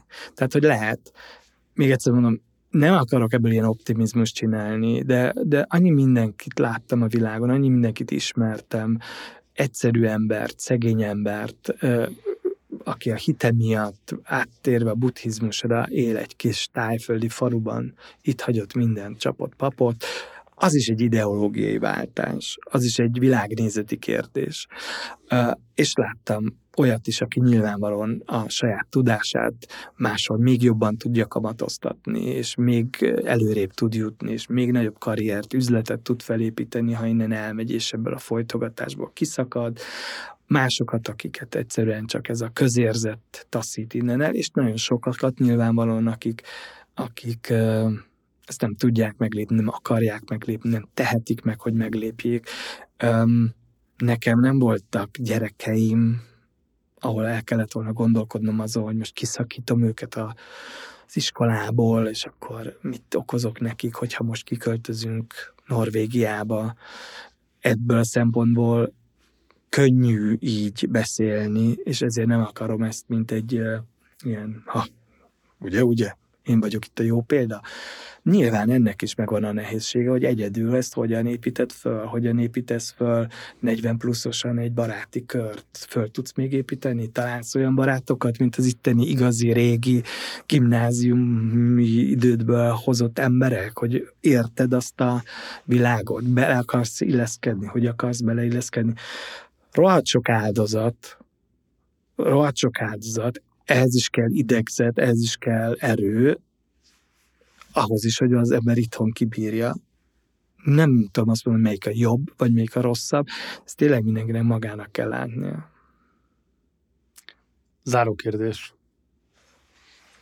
Mi volt az utolsó művészeti élmény, ami nagyon meghatározó volt a számodra, de teljesen készületlenül ért, amire nem voltál készen? De hogy ért készületlenül? Tehát, nem hogy... számítottál rá, hogy így fog hatni rád? Nem kalibráltad be, hogy ez valami jelentős dolog lehet majd az életedben, készületlenül hatott rád, de jelentős hatást váltott ki. Azért nehéz erre őszintén válaszolni, mert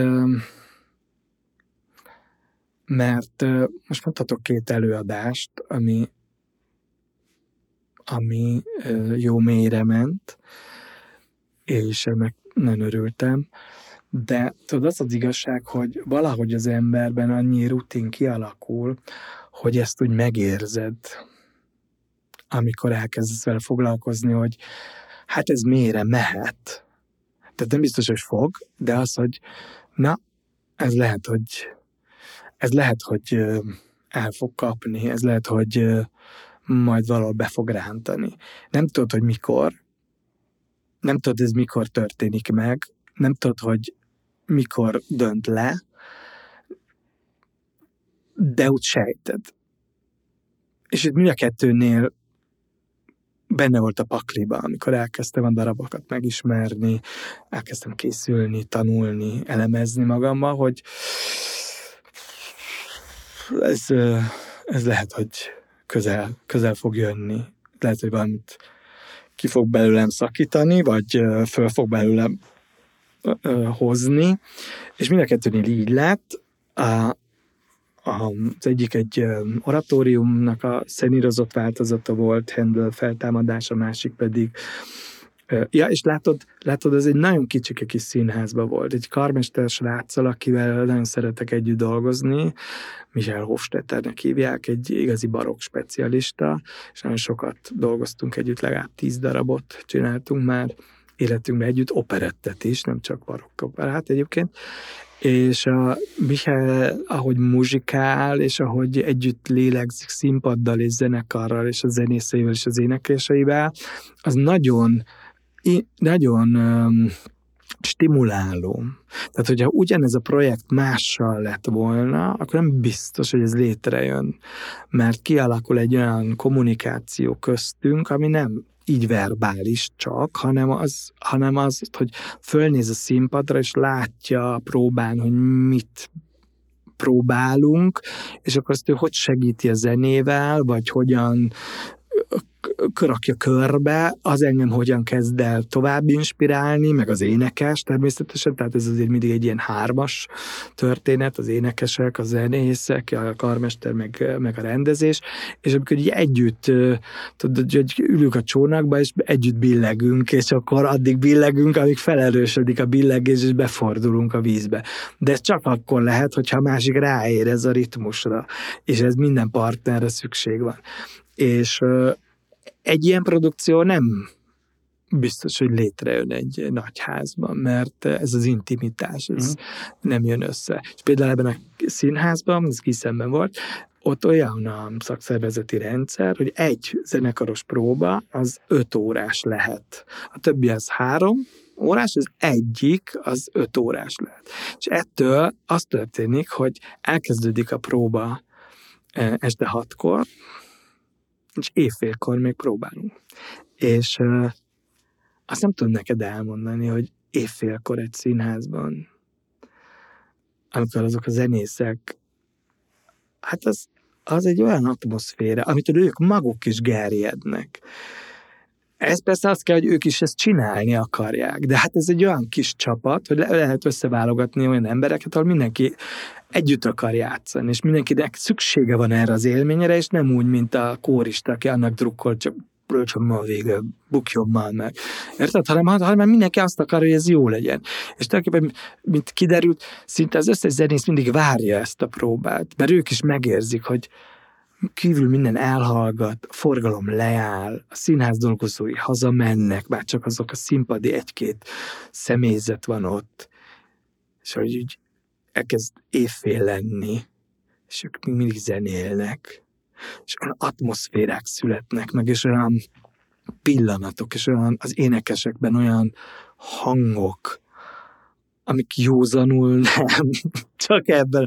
És én ezt imádom például ezt a próbát ott, és vagy imádtam, mert most már ez, már ő nincs ott, meg, megváltozott a vezetés, de hogy ezek mindig elképesztőek voltak. És és például ott ez a próba volt három nappal a premier előtt, vagy négy nappal a premier előtt, amikor hát, ültem a nézőtéren, és szokogtam.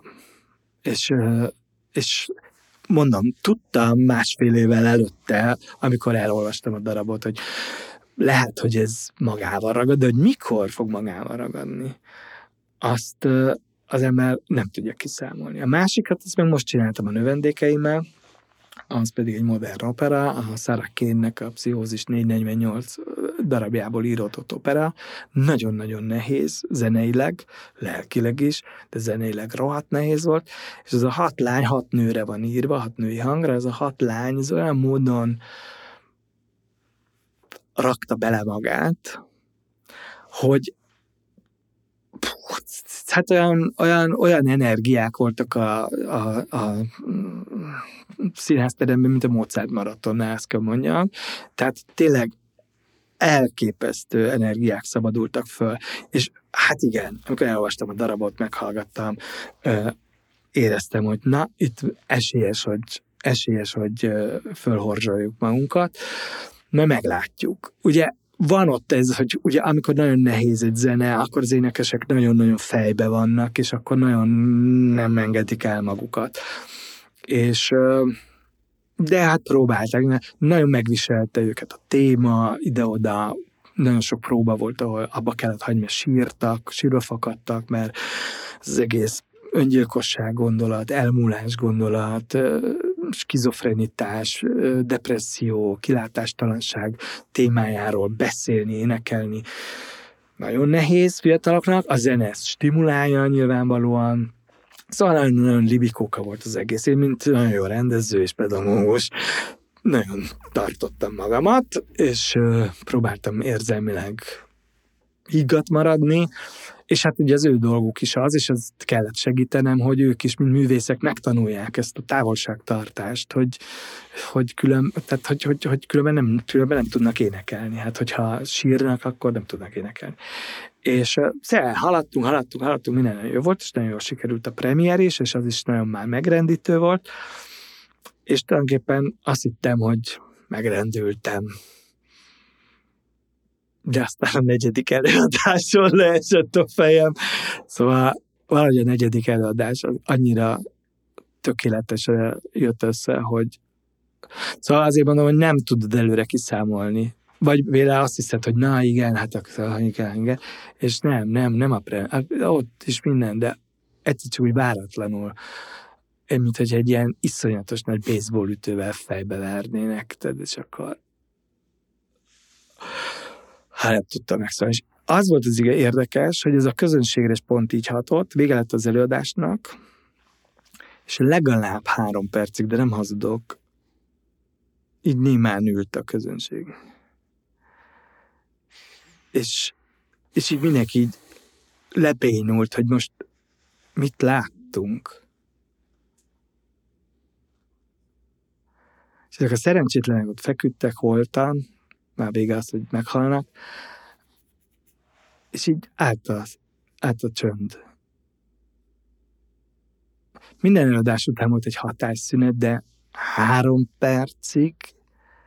Szóval, hogy ez akkor úgy, mondom ezért, hogy olyan volt, mint amikor a maratonban felfoghatatlan volt az az állapot, amibe kerültünk. Hm.